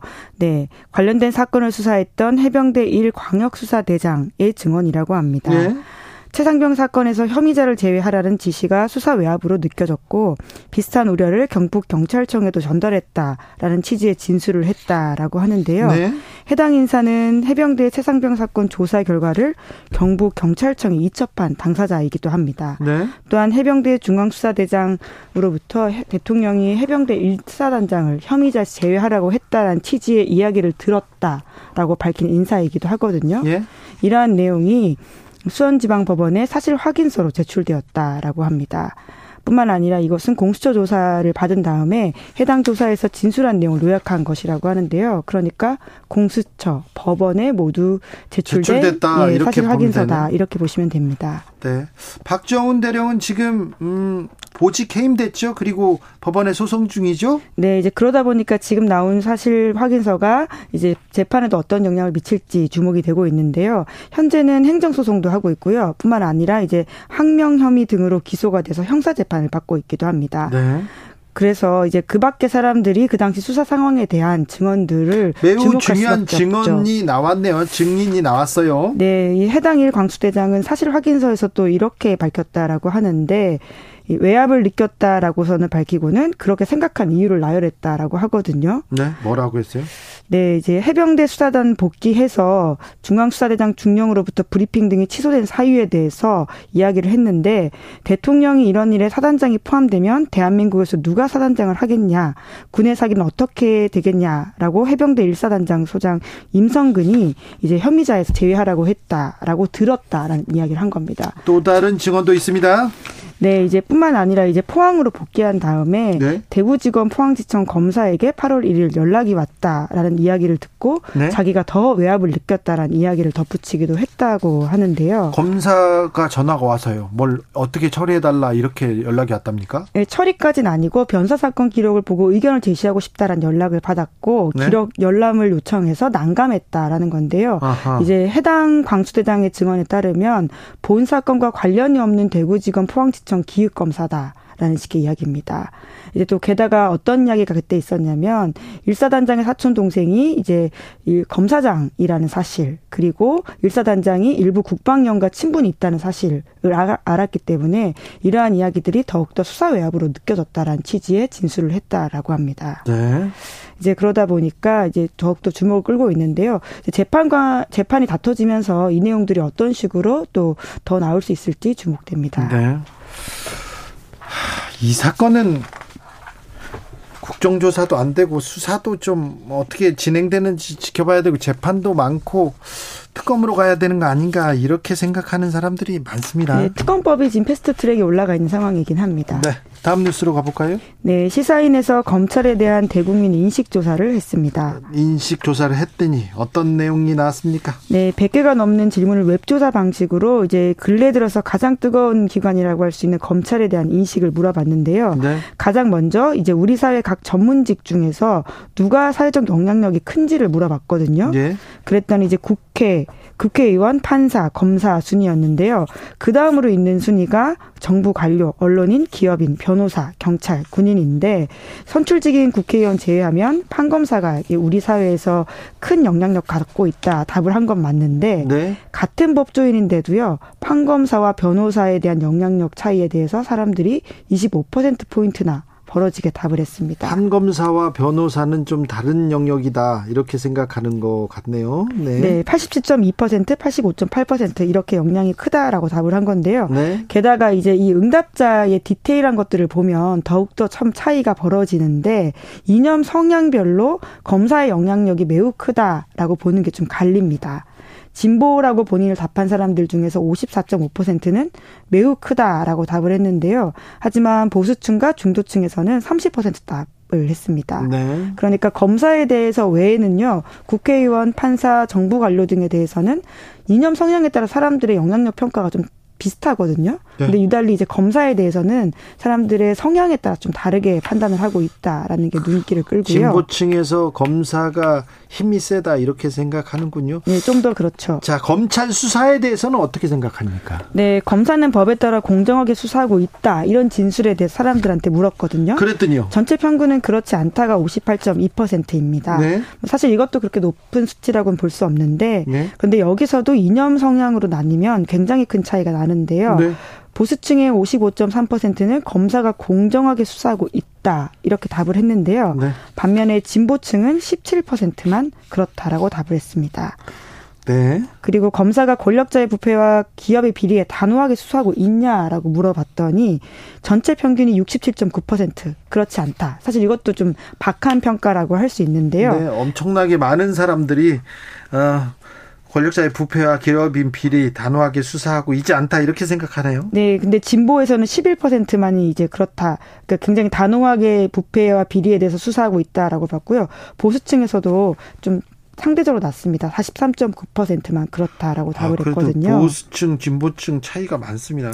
네, 그런데 보수와 진보가 검사에 대해서 비슷하게 답한 부분이 있습니다. 네. 동료 검사와 검사 출신 인사에 대해서 수사를 공정하고 공정하게 하고 있냐라고 물었더니 진보층은 구십이 점 사 퍼센트, 보수층도 육십칠 점 이 퍼센트나 이제 그렇지 않다라는 식의 답을 한 겁니다. 지금 뭐 진보 보수를 막론하고 자 검사 동료 그리고 검사 주변 사람들한테는 수사 안 한다 이렇게 생각한답니다. 검사. 제 식구 감싸기 한다라고 하는 것은 성향에 네. 따라 나뉘지 않는 경향이 있다는 검찰에서 거죠. 검찰에서 새겨들어야 됩니다. 또 다른 그 조사도 있습니까? 네, 이제 검찰에 대한 이미지 네 가지 키워드를 주고 어떻게 생각하는지 물었거든요. 예. 정의롭다, 유능하다, 권위적이다, 권력 지향적이다인데요. 그런데요. 사람들이 가장 많이 꼽은 키워드는 권위적이다입니다. 아, 검찰은 권위적이다. 예, 팔십칠 점 삼 퍼센트이고요. 네. 그다음이 권력 지향적이다 팔십사 점 육 퍼센트. 네. 유능하다 오십사 점 사 퍼센트, 정의롭다 삼십삼 점 이 퍼센트.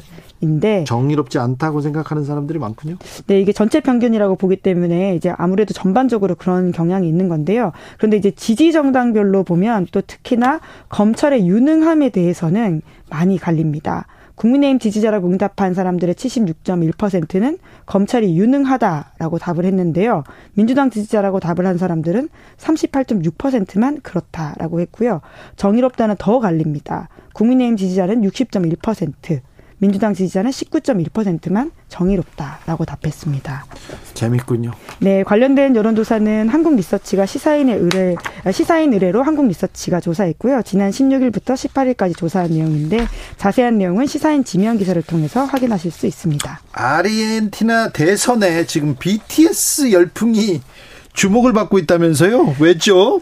네, 이 특정 후보가 이제 과거에 비티에스 혹은 비티에스 팬클럽에 대해서 험한 말을 했기 때문인데요. 그럼 아르헨티나 대선에 나온 사람이 지금 아미에 대해서 험한 말을 했다는 거예요? 예, 이제 러닝메이트입니다. 정확히는요. 네. 네. 근데 지금 결선 투표로 갈 정도로 지금 아르헨티나 대선이 아주 뜨겁기 때문에 뜨겁습니다. 네. 이러한 상황조차도 표심에 영향을 미치는 게 아니냐라는 이야기가 나오고 있는 건데요. 자, 네.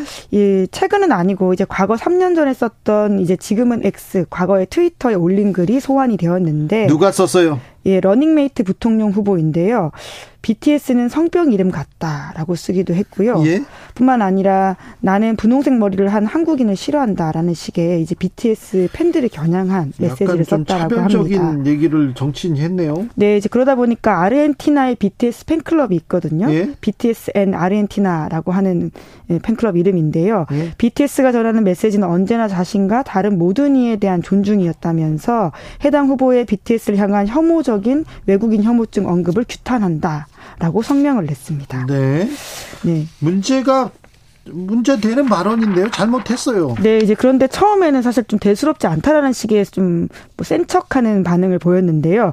천년 전 트위터 농담에 채팅 알람이 쏟아지고 있다면서 과거의 한 발언 가지고 뒤늦게 사람들이 시비 건다라는 취지의 이야기를 했었거든요. 네. 하지만 이제 이 상대당 후보 지금 이제 일 등으로 올라간 집권 여당이 있는데요. 그쪽에서 이제 공격을 가세하다 보니까 여러모로 논란이 되고 있습니다. 여기서 또 이용할 거 아니에요? 네, 이제 비티에스를 건드리면 나를 건드리는 것이다. K-팝을 엿먹이지 말라 뭐 이런 식의 이야기를 어, 그 해당 당의 정치인들이 썼다라고 하는데요.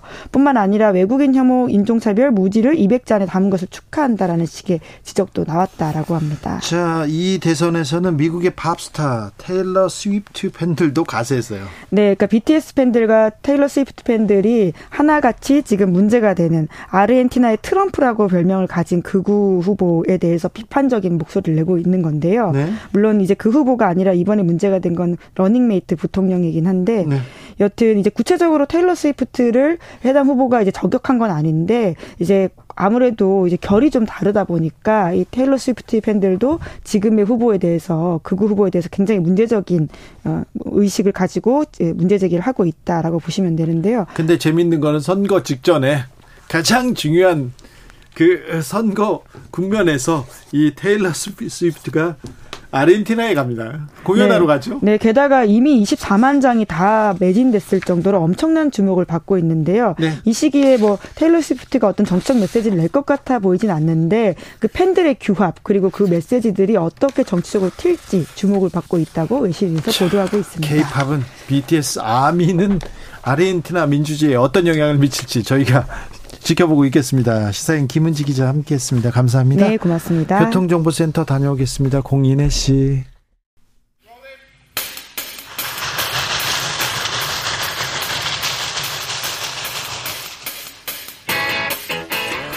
오늘도 열심히 돌아갑니다. 정치 발전소.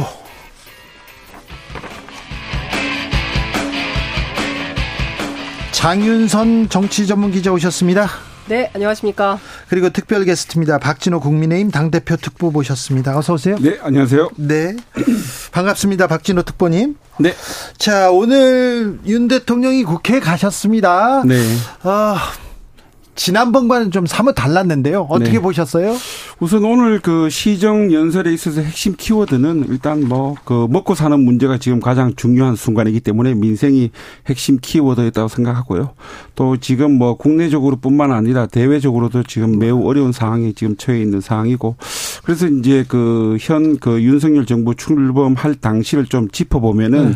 과거 정부와는 좀 다른 그 국정 철학이라든지 운영 방향이 있었습니다. 저는 그 중에 하나가 이제 그 경제 안보라는 새로운 그 국정 정책의 기조를 이제 도입했다는 것이고 지금의 상황에서 봤을 네. 때 그래도 그러한 개념을 가지고 새로운 그 국정 운영 추진에 있어서 네. 그 어느 정도 성과를 보였기 때문에 좀 지금의 이 경제적 위기에 대해서는 네. 그 생각 이상으로 약간의 이제 면역력이 갖추어졌지 않았나 이렇게 네. 생각하고 있습니다. 이제 민생을 얘기할 때가 됐다. 그 동안은 경제 안보 얘기를 하다가 아니요 그건 아니고요. 네. 일단 그 뭐 그 이전도 이제 민생 이제 민생이 안 중요할 때가 없었죠. 항상 중요하죠. 네. 항상 중요하죠. 그 네. 대통령이 좀 바뀐 것 같습니까? 이제 민생 챙기는 뭐, 것 같습니까? 아 저는 뭐 대통령으로서 이제 뭐 바뀌고 안 바뀌고의 문제가 아니고 당연히 네. 이제 그 민생을 챙겨야 된다 생각하고 앞으로도 또 보다 이제 그 민생 챙기는 데 있어서 광폭 행보를 할 것으로 보입니다. 그 동안은 음. 너무 이 이념에 좀 방점 준 거 아닌가 생각도 하는데 자 장윤선 기자님. 네, 그나마 다행인 것은 이념 공산 전체주의 발언이 없었다. 그러네요. 공산 네, 전체주의 없었네요. 네, 이념이 제일 중요하다. 예. 뭐 이렇게 주장을 했었는데 그나마 강서 보궐선거 예방주사 맞으시고 약간의 노선 변경이 있었으나 사실은 시정연설 굉장히 중요한 거고요. 네. 예상국회 앞두고 대통령 시정연설을 통해서 국회에 요청하는 거거든요. 우리 예. 정부 어, 이렇게 노력할 터이니 앞으로 더 열심히 할 터이니 이 예산안 꼭 통과 주십시오. 시켜주십시오라고 이제 부탁하는 건데 실제로 대통령이 선거 끝나고 난 다음에 반성한다. 나부터 반성한다. 어, 그리고 책상에 있지 말고 다 현장으로 가라. 민생 중요하다. 어, 소통 소통 소통 뭐 이렇게 강조를 했었는데 어, 이번 시정연설에서 굉장히 평이했다. 그냥 하던 얘기 반복한 느낌이었고 특별하게 주목할 만한 예컨대 이제 국민들 입장에서 보면 심장을 심금을 울릴 만한 문장은 없었다라는 생각이 좀 들고요. 또 꼭 반드시 들어가야 되는 메시지가 빠진 게 있으니 그게 바로 이태원 참사 유가족들과 관련된 최소한의 바르고 분명한 태도가 반영된 사과 그리고 다시는 이런 일이 없도록 하겠다는 어떤 다짐 이런 내용이 없어서 아, 뭘 반성하고 뭘 소통하고 있지? 이런 생각이 좀 들고요. 사실 기자들 사이에서는 어, 시정연설보다는 어, 이재명 대표 만난 거 자, 이 분. 네. 그게 더 중요한 뉴스로 다뤄졌다. 예. 그러니까요. 특보님. 자, 네. 이재명 대표와 만났습니다. 네. 대통령이 네. 드디어 네. 어찌 보셨습니까? 어, 저는 뭐 이 국회와 이제 정부의 그 정부와의 소통이라는 측면에 있어서는 뭐 당연히 이제 그 만나는 자리가 있었고 또 그 만남 자체에 뭐 어떤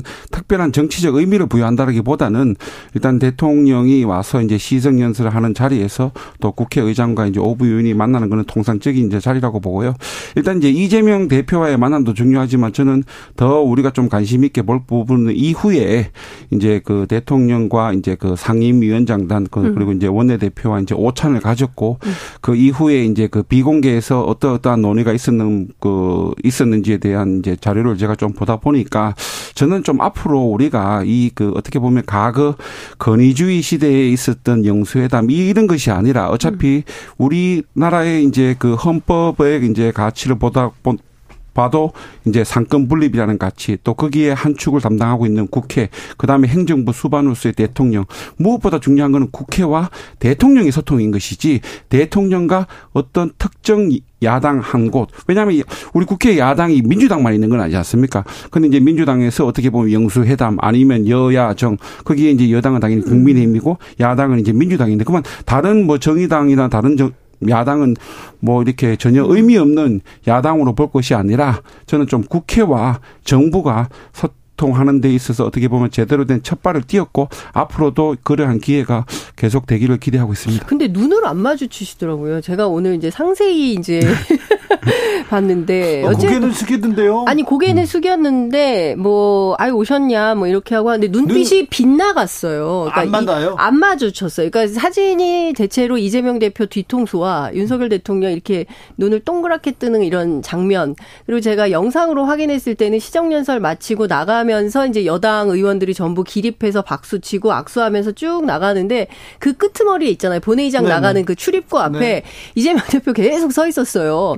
계속 서 있으면서 이제나 저제나 이제 오나 했는데 나가시다가 살짝 몇 걸음을 뒤돌려서 마지막에 악수하고 빠지는 이, 이런 장면이더라고요. 근데 어, 저는 그 장면 보면서 아 이재명 대표가 많이 기다리고 있구나. 어, 그분과 만나기를 음. 많이 기다리고 있구나. 근데 저는 앞서 말씀하신 대로 지금 뭐 어, 국회에 여당 그다음에 이제 두 개 야당 있고요. 진보당까지 하면 이제 세 개 야당이 있는 건데 그 원하면 싹 다 만나서 협치의 장을 만들어라. 그리고 사실은 어, 가계부채 위기부터 시작해서 경제 위기 심각하다는 얘기가 계속 나오고 있습니다. 민생 뭐 더 말할 강조할 이유도 없는 수준으로 지금 극단적인 상황으로 가고 있는데 그러면 네. 대통령이 서둘러서 만나서 법안이라도 뭐라도 좀 통과시키겠다라는 얘기보다 더 적극적으로 나와야 되는데 지금까지는 그런 태도는 아닌 것 같아서 많이 걱정이다라는 생각이 듭니다.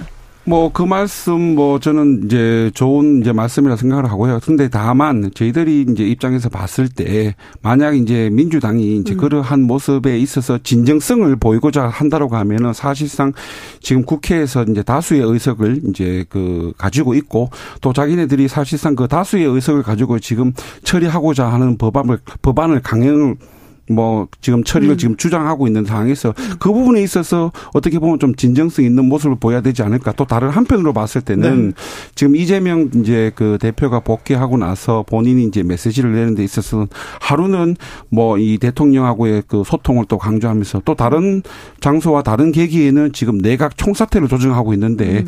그건 제가 봤을 때 앞뒤가 맞지 않는 얘기죠. 내각 총사퇴를 주장하고 지금의 내각과는 더 이상 일을 못하겠다. 너희들은 잘못했으니까 다 떠나라고 하면서 다른 한편으로 그 내각의 행정부 수반인 대통령하고 만나서 이야기하고 싶다. 이거는 좀 제가 봤을 때 앞뒤가 맞지 않은 얘기 같습니다. 이거는 뭐 앞뒤가 맞지 않다기보다는 맥락이 너무 길어서 그걸 다 네. 설명하기는 어려울 것 같고 중요한 건 양곡관리법부터 시작을 해서 지금 노조 법 이, 삼조, 이제 노란봉투법, 그 다음에 방송법에 이르기까지 판판이 국회에서 의결하는 것마다 대통령이 이제 거부권 행사를 하고 또 국민의힘에서 거부권 행사를 요청을 하고 이러면서 입법도 안 돼. 그 다음에 뭐 방통위원 같은 경우는 최민희 의원 지금 칠 개월이 다 되도록 임명장도 안 줘.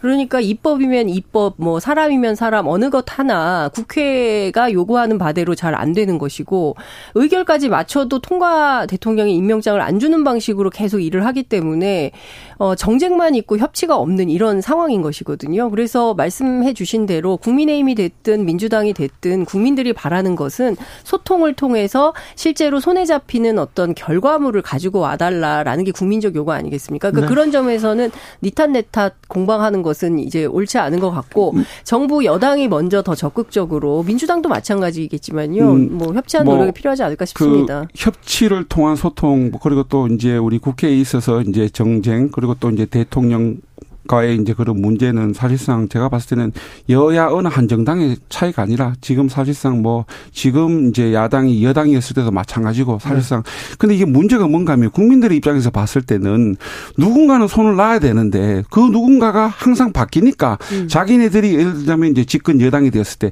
자기 당이 다수당이 되었을 때는 놓지 않는다는 거예요. 그리고 사실상 저희들이 과거 또 뭐 여세 여소야대 상황에서도 지금 국회에서는 어쨌든 간에 뭐 집권 여당이 손을 놓는 것도 중요하지만 다수당이 어떻게 보면은 사실상 네. 막강한 권한을 가지고 있기 때문에 국회 내에서는 지금 좀 특보님께서 음. 계속 다수당 얘기하는데 네. 국민의힘 당대표 특보니까 제가 말씀드릴게요. 네네. 일단 책임과 권한이 정부 여당에 있잖아요. 맞습니다. 그렇잖아요. 네. 네. 그래서 이렇게 정치가 계속 꼬이고 협치도 안 되고 그러면 네.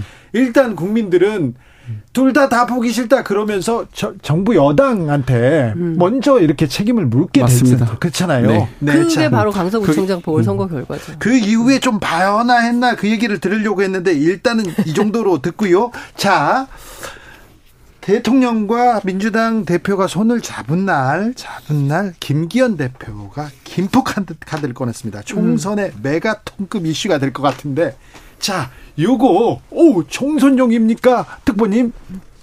뭐 저는 아직 그 총선용이라고는 이제 말할 수 없는 단계라고 생각합니다. 왜냐하면은 네. 이러한 이제 뭐 김포를 포함해서 이제 네. 그 서울 인접 그 이제 경기도에 속한 이제 그 도시들이 서울시로 이제 편입이 음. 될 것이냐 말 것이냐는 사실상 그 지역 주민들의 의견이 가장 중요한 것이고 그 지역 주민들이 우리 당에서 제안한 이러한 그 접근법에 대해서 어떻게 판단하느냐에 따라서 메가톤급 이슈가 될 수도 있고 네. 아니면 사실상 사라질 이슈가 될 수도 있고 그 부분에 대해서는 결국 그 지역의 주민들의 판단이 가장 중요하다고 음. 생각합니다. 네, 그렇 네. 그리고 제가 내일 이제 가보려고 하는데요. 일단 중요한 것은 어, 김포시장이 꺼내긴 했어요. 네. 그리고 김포 이제 지역 기에 당협위원장들이 이거 적극적으로 좀 밀어보자. 특히 이제 김동연 경기도지사가 경기북도 얘기를 하니까 일종의 맞불 카드로 어, 서울 편입 얘기를 꺼낸 건데, 중요한 건 김포시 의회 안에서도 컨센서스가 없는 거예요. 그래서 이거 뭐냐 당신들 설명해라라고 하니까 다음 주 수요일 십일월 팔일 어, 이제 김포시장이 김포시 의회에 와서 설명하겠다 이러는 거예요. 그러니까 중요한 것은 내부에서 전혀 김포 동네 사람들조차도 이거 어떻게 되는 거야 이런 분위기고, 일단 부동산만 들썩들썩한 이런 상황이 되는 거예요. 네. 그러면 결국 또 부동산 투기, 뉴타운, 광풍 뭐 이런 걸로 내년 총선 치르겠다는 전략 아니냐. 그러니까 이른바 정권 심판론이 계속 올라오니까 이것을 예컨대 이제 지방정부론, 그러니까 정책 선거로 한번 수도권 선거의 판을 흔들어 보겠다라는 전략적 선택은 한 것 같은데, 앞서 말씀하신 대로 동네 사람들이 일단 동의가 있어야 되는 것이고요. 지역 뭐 상황 살펴보니까 뭐 지하철 뭐 구호선 오호선 연장하는 문제부터 시작해서 뭐 쓰레기 그 소각장 설치 문제, 여러 가지 이슈들이 굉장히 많이 있더라고요. 그렇기 때문에 동네마다 동별로, 그러니까 뭐 예컨대 서울에서 가까운 고촌 아파트촌과 저쪽 뭐뭐 뭐 대곳 양곳 그 광화하고 가까운 김포 있잖아요. 이쪽 읍면 단위에 있는 시민들하고는 또 온도 차이가 있는 거예요. 좋으냐, 그러니까 상당히 어떤 측면에서 보자면 내년 총선 앞두고 동네가 이거에 좋으냐 저게 좋으냐 어, 상당히 갈라져서 논쟁할 가능성이 굉장히 높다. 굉장히 핫한 이슈가 너무 많다. 가능성이 높습니다. 맞습니다. 근데 그 김포 같은 경우도 마찬가지고 하남 같은 경우도 마찬가지고, 이미 김포의 그 서울시 편입, 또 하남의 서울시 편입, 하남이 이제 강주에서 이제 분리됐을 때 그 벌써 수십 년 전에 이제 논의가 시작되었고, 좀 전에 이제 말씀하신 김포시 그 의회 내에 어떻게 이제 의견이 갈리는지는 제가 잘 모르겠습니다. 근데 저희들이 좀 보다 큰 차원에서 이제 볼 필요가 있습니다. 왜냐하면은 지금 사실상 그 노무현 그 정부 이제 이후부터 이제 지방 그 균형 발전이라는 부분에 네. 있어서 이제 지속적으로 지금 추진되고 음. 있는데요. 제가 이제 그 어떻게 보면 제 고향이 이제 경북 그 문경 상주, 상주인데 음. 거기에 가보면은 문제가 아주 심각해요. 왜 심각한가 하면은 이 지역 균형 발전이라는 것이 보기에는 너무 좋아요. 그런데 결국은 이 원래 취지는 어떻게 보면은 이제 국토가 골고루 잘 살게 이제 만들겠다는 그런 취지인데, 오히려 서울에 있는 행정수도 이전하고 또 서울에 있는 또 수도권에 있는 공공기관 지역에 뿔뿔이 하다 보니까 과거에 없었던 지역 간 불균형이 초래되는 거예요.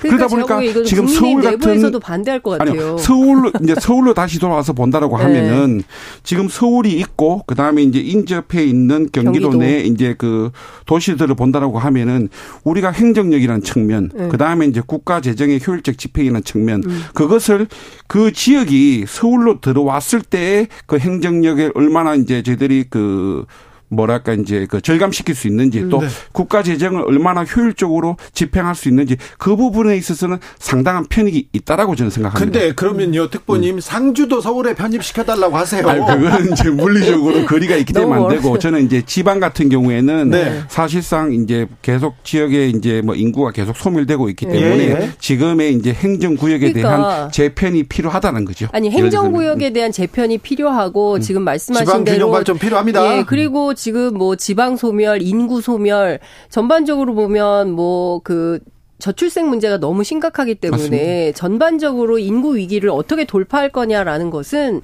오십 년, 백 년의 장기적인 전략을 가지고 국가적 차원에서 고민을 하고 그 차원에서 비전을 만들고 이런 방향으로 간다. 그러니까 행정수도 이전 때도 막 큰 논란이 있었던 것처럼 이번에도 마찬가지인 거죠. 그러니까 일단 선거 앞두고 폭탄을 던지고 간 보고 아니면 말고 식으로 걷어들인다고 한다면, 이것도 국민들 입장에서는 되지도 않을 거 판만 키워놓고 결국은 그 역풍을 국민의힘이 다 감당이나 할 수 있겠냐라는 저는 아니죠. 생각, 이거는 또 듭니다. 국민의힘만의 문제라고 볼 수가 없고, 또 일단 우선 이제 이 지역에 계신 분들 그 주민들의 입장이 가장 중요하지만 네. 또 사실상 실질적으로 편입을 위해서는 사실상 저희들이 음. 그 특별법이 이제 마련되어야 하기 때문에 네. 그 특별법을 마련하는 데 있어서 여야 합의 없이는 불가능한 그렇죠. 사기 때문에 예. 국민의힘만의 이제 문제라고는 제가 보기에는 좀 한계가 있는 것으로 그렇죠. 보입니다. 지금 예. 보면 말씀해 주신 대로 김포시의회 통과해야 되죠. 경기도 의회 통과해야 되죠. 음. 그다음에 서울시 의회에서도 판단해 봐야 되죠. 그다음에 이제 국회 통과해야 되는 거죠.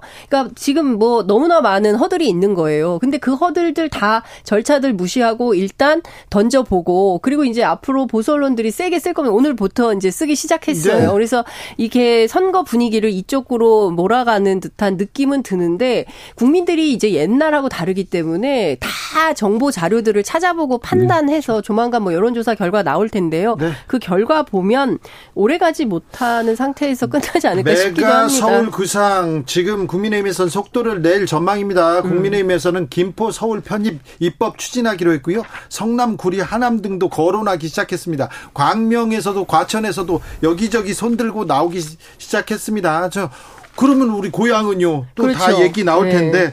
자, 이 문제는 어떻게 될지 모르겠습니다. 자, 박진호 국민의힘 당대표 특보님 하나 물어볼게요. 네. 아, 두 가지 물어보셔도 됩니다. 네, 네. 두 개 물어볼게요. 네, 네. 인요한 혁신위에서 이렇게. 네.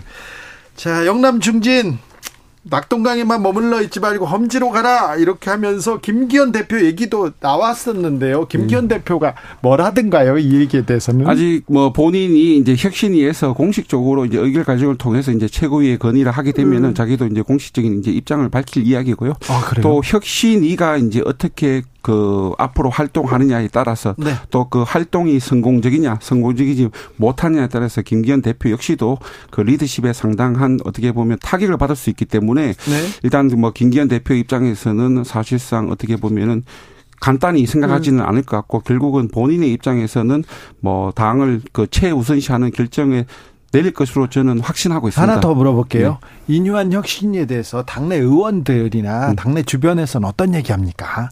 일단 뭐 여러 의견이 이제 나뉘고 있고요. 음. 근데 저희들이 이제 그 강서구 그 재보궐 선거 이후에 일단 당의 그 변화와 혁신이 필요하다는 것에 대해서는 뭐 당 내외적으로 전혀 이견이 없는 상황에서 음. 우선은 일단 그 당내 중론은 그 혁신위원회의 활동을 지켜보고 그에 대한 음. 평가는 혁신위원회가 지게 될 것이고, 또 달리 어떻게 보면 우리 당내 의원들도 그 책임으로부터 자유로울 수는 없다라고 생각합니다. 예? 거의 대변인식으로 말씀하셔가지고 제가 모범답안을 찾아보고 나오네요. 모범답안 준비해 오셔가지고. 아, 네. 네. 아, 그래서 그 국회 주변에 떠도는 얘기를 제가 네. 말씀을 드리면, 일단 김기현 대표 화가 많이 났다. 음. 어, 그러니까 본인도 모르는 사이에 본인 이름이 막 나오고, 이건 대표 흔들기 아니냐 그런 네, 얘기했다는데요. 그런 얘기도 나오고, 예, 그리고 이게 지금 술자리에서 안주로만 다뤄도 될 얘기를 이렇게 막 얘기를 하니까 의총에서도 상당히 분위기가 험악했던 것이고, 일단 던지고 보긴 하는데 무책임한 거 아니냐. 그러니까 오늘 같은 경우에는 영남 의원들이 아니 무슨 수도권만 어렵냐, 대구도 어렵다, 무슨 소리야, 부산도 어려워,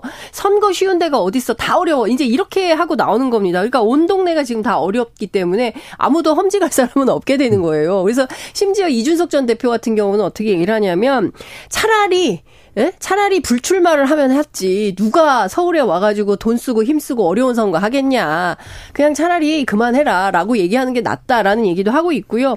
또 한 측면에서 김기현 대표의 경우에는 지금 울산 남구잖아요. 근데 북구가 진보세가 강하잖아요, 그 저 노동조합 때문에. 그래서 울산 북구로 출마하고 이걸 험지라고 얘기할 가능성이 있다, 이런 얘기까지 기자들 사이에서는 그 나오고 있습니다. 이제 대구 경북 지역 이제 티케이 지역에 이제 있는 당원들하고 제가 좀 이렇게 도로 많이 소통을 해보니까 그분들의 입장에서는 또 안타까운 점이 무엇인가 하면은, 사실상 지난 총선 때도 마찬가지고 그 이전 총선, 총선 때도 마찬가지고 결과론적으로 봤을 때 이제 티케이 지역 같은 경우는 사실상 오십 퍼센트 가까이 이제 물갈이가 되었습니다. 항상 네. 저희들은.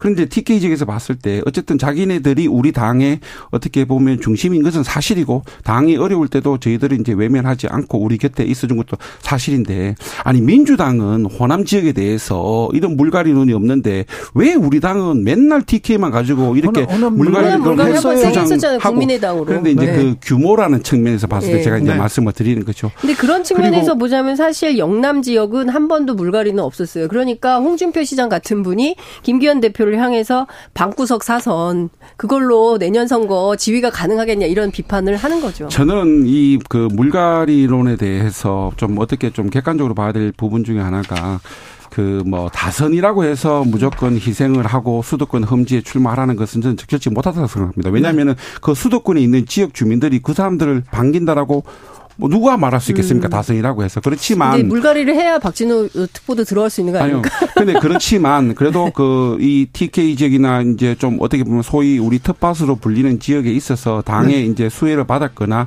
수도권 지역하고 자기가 이제 연이 정치적 연이 있는 분들은 좀 네. 결정이 필요하다고 생각합니다. 아, 양평고속도로 물어보려고 했는데 시간 다, 다 썼네요. 양평? 예. 박진호 국민의힘 당대표 특보였습니다. 그리고 장윤선 기자 감사합니다. 네, 고맙습니다. 네, 고맙습니다. 저는 여기서 물러갑니다. 저는 내일 오후 다섯 시 오 분에 돌아오겠습니다. 지금까지 주진우였습니다.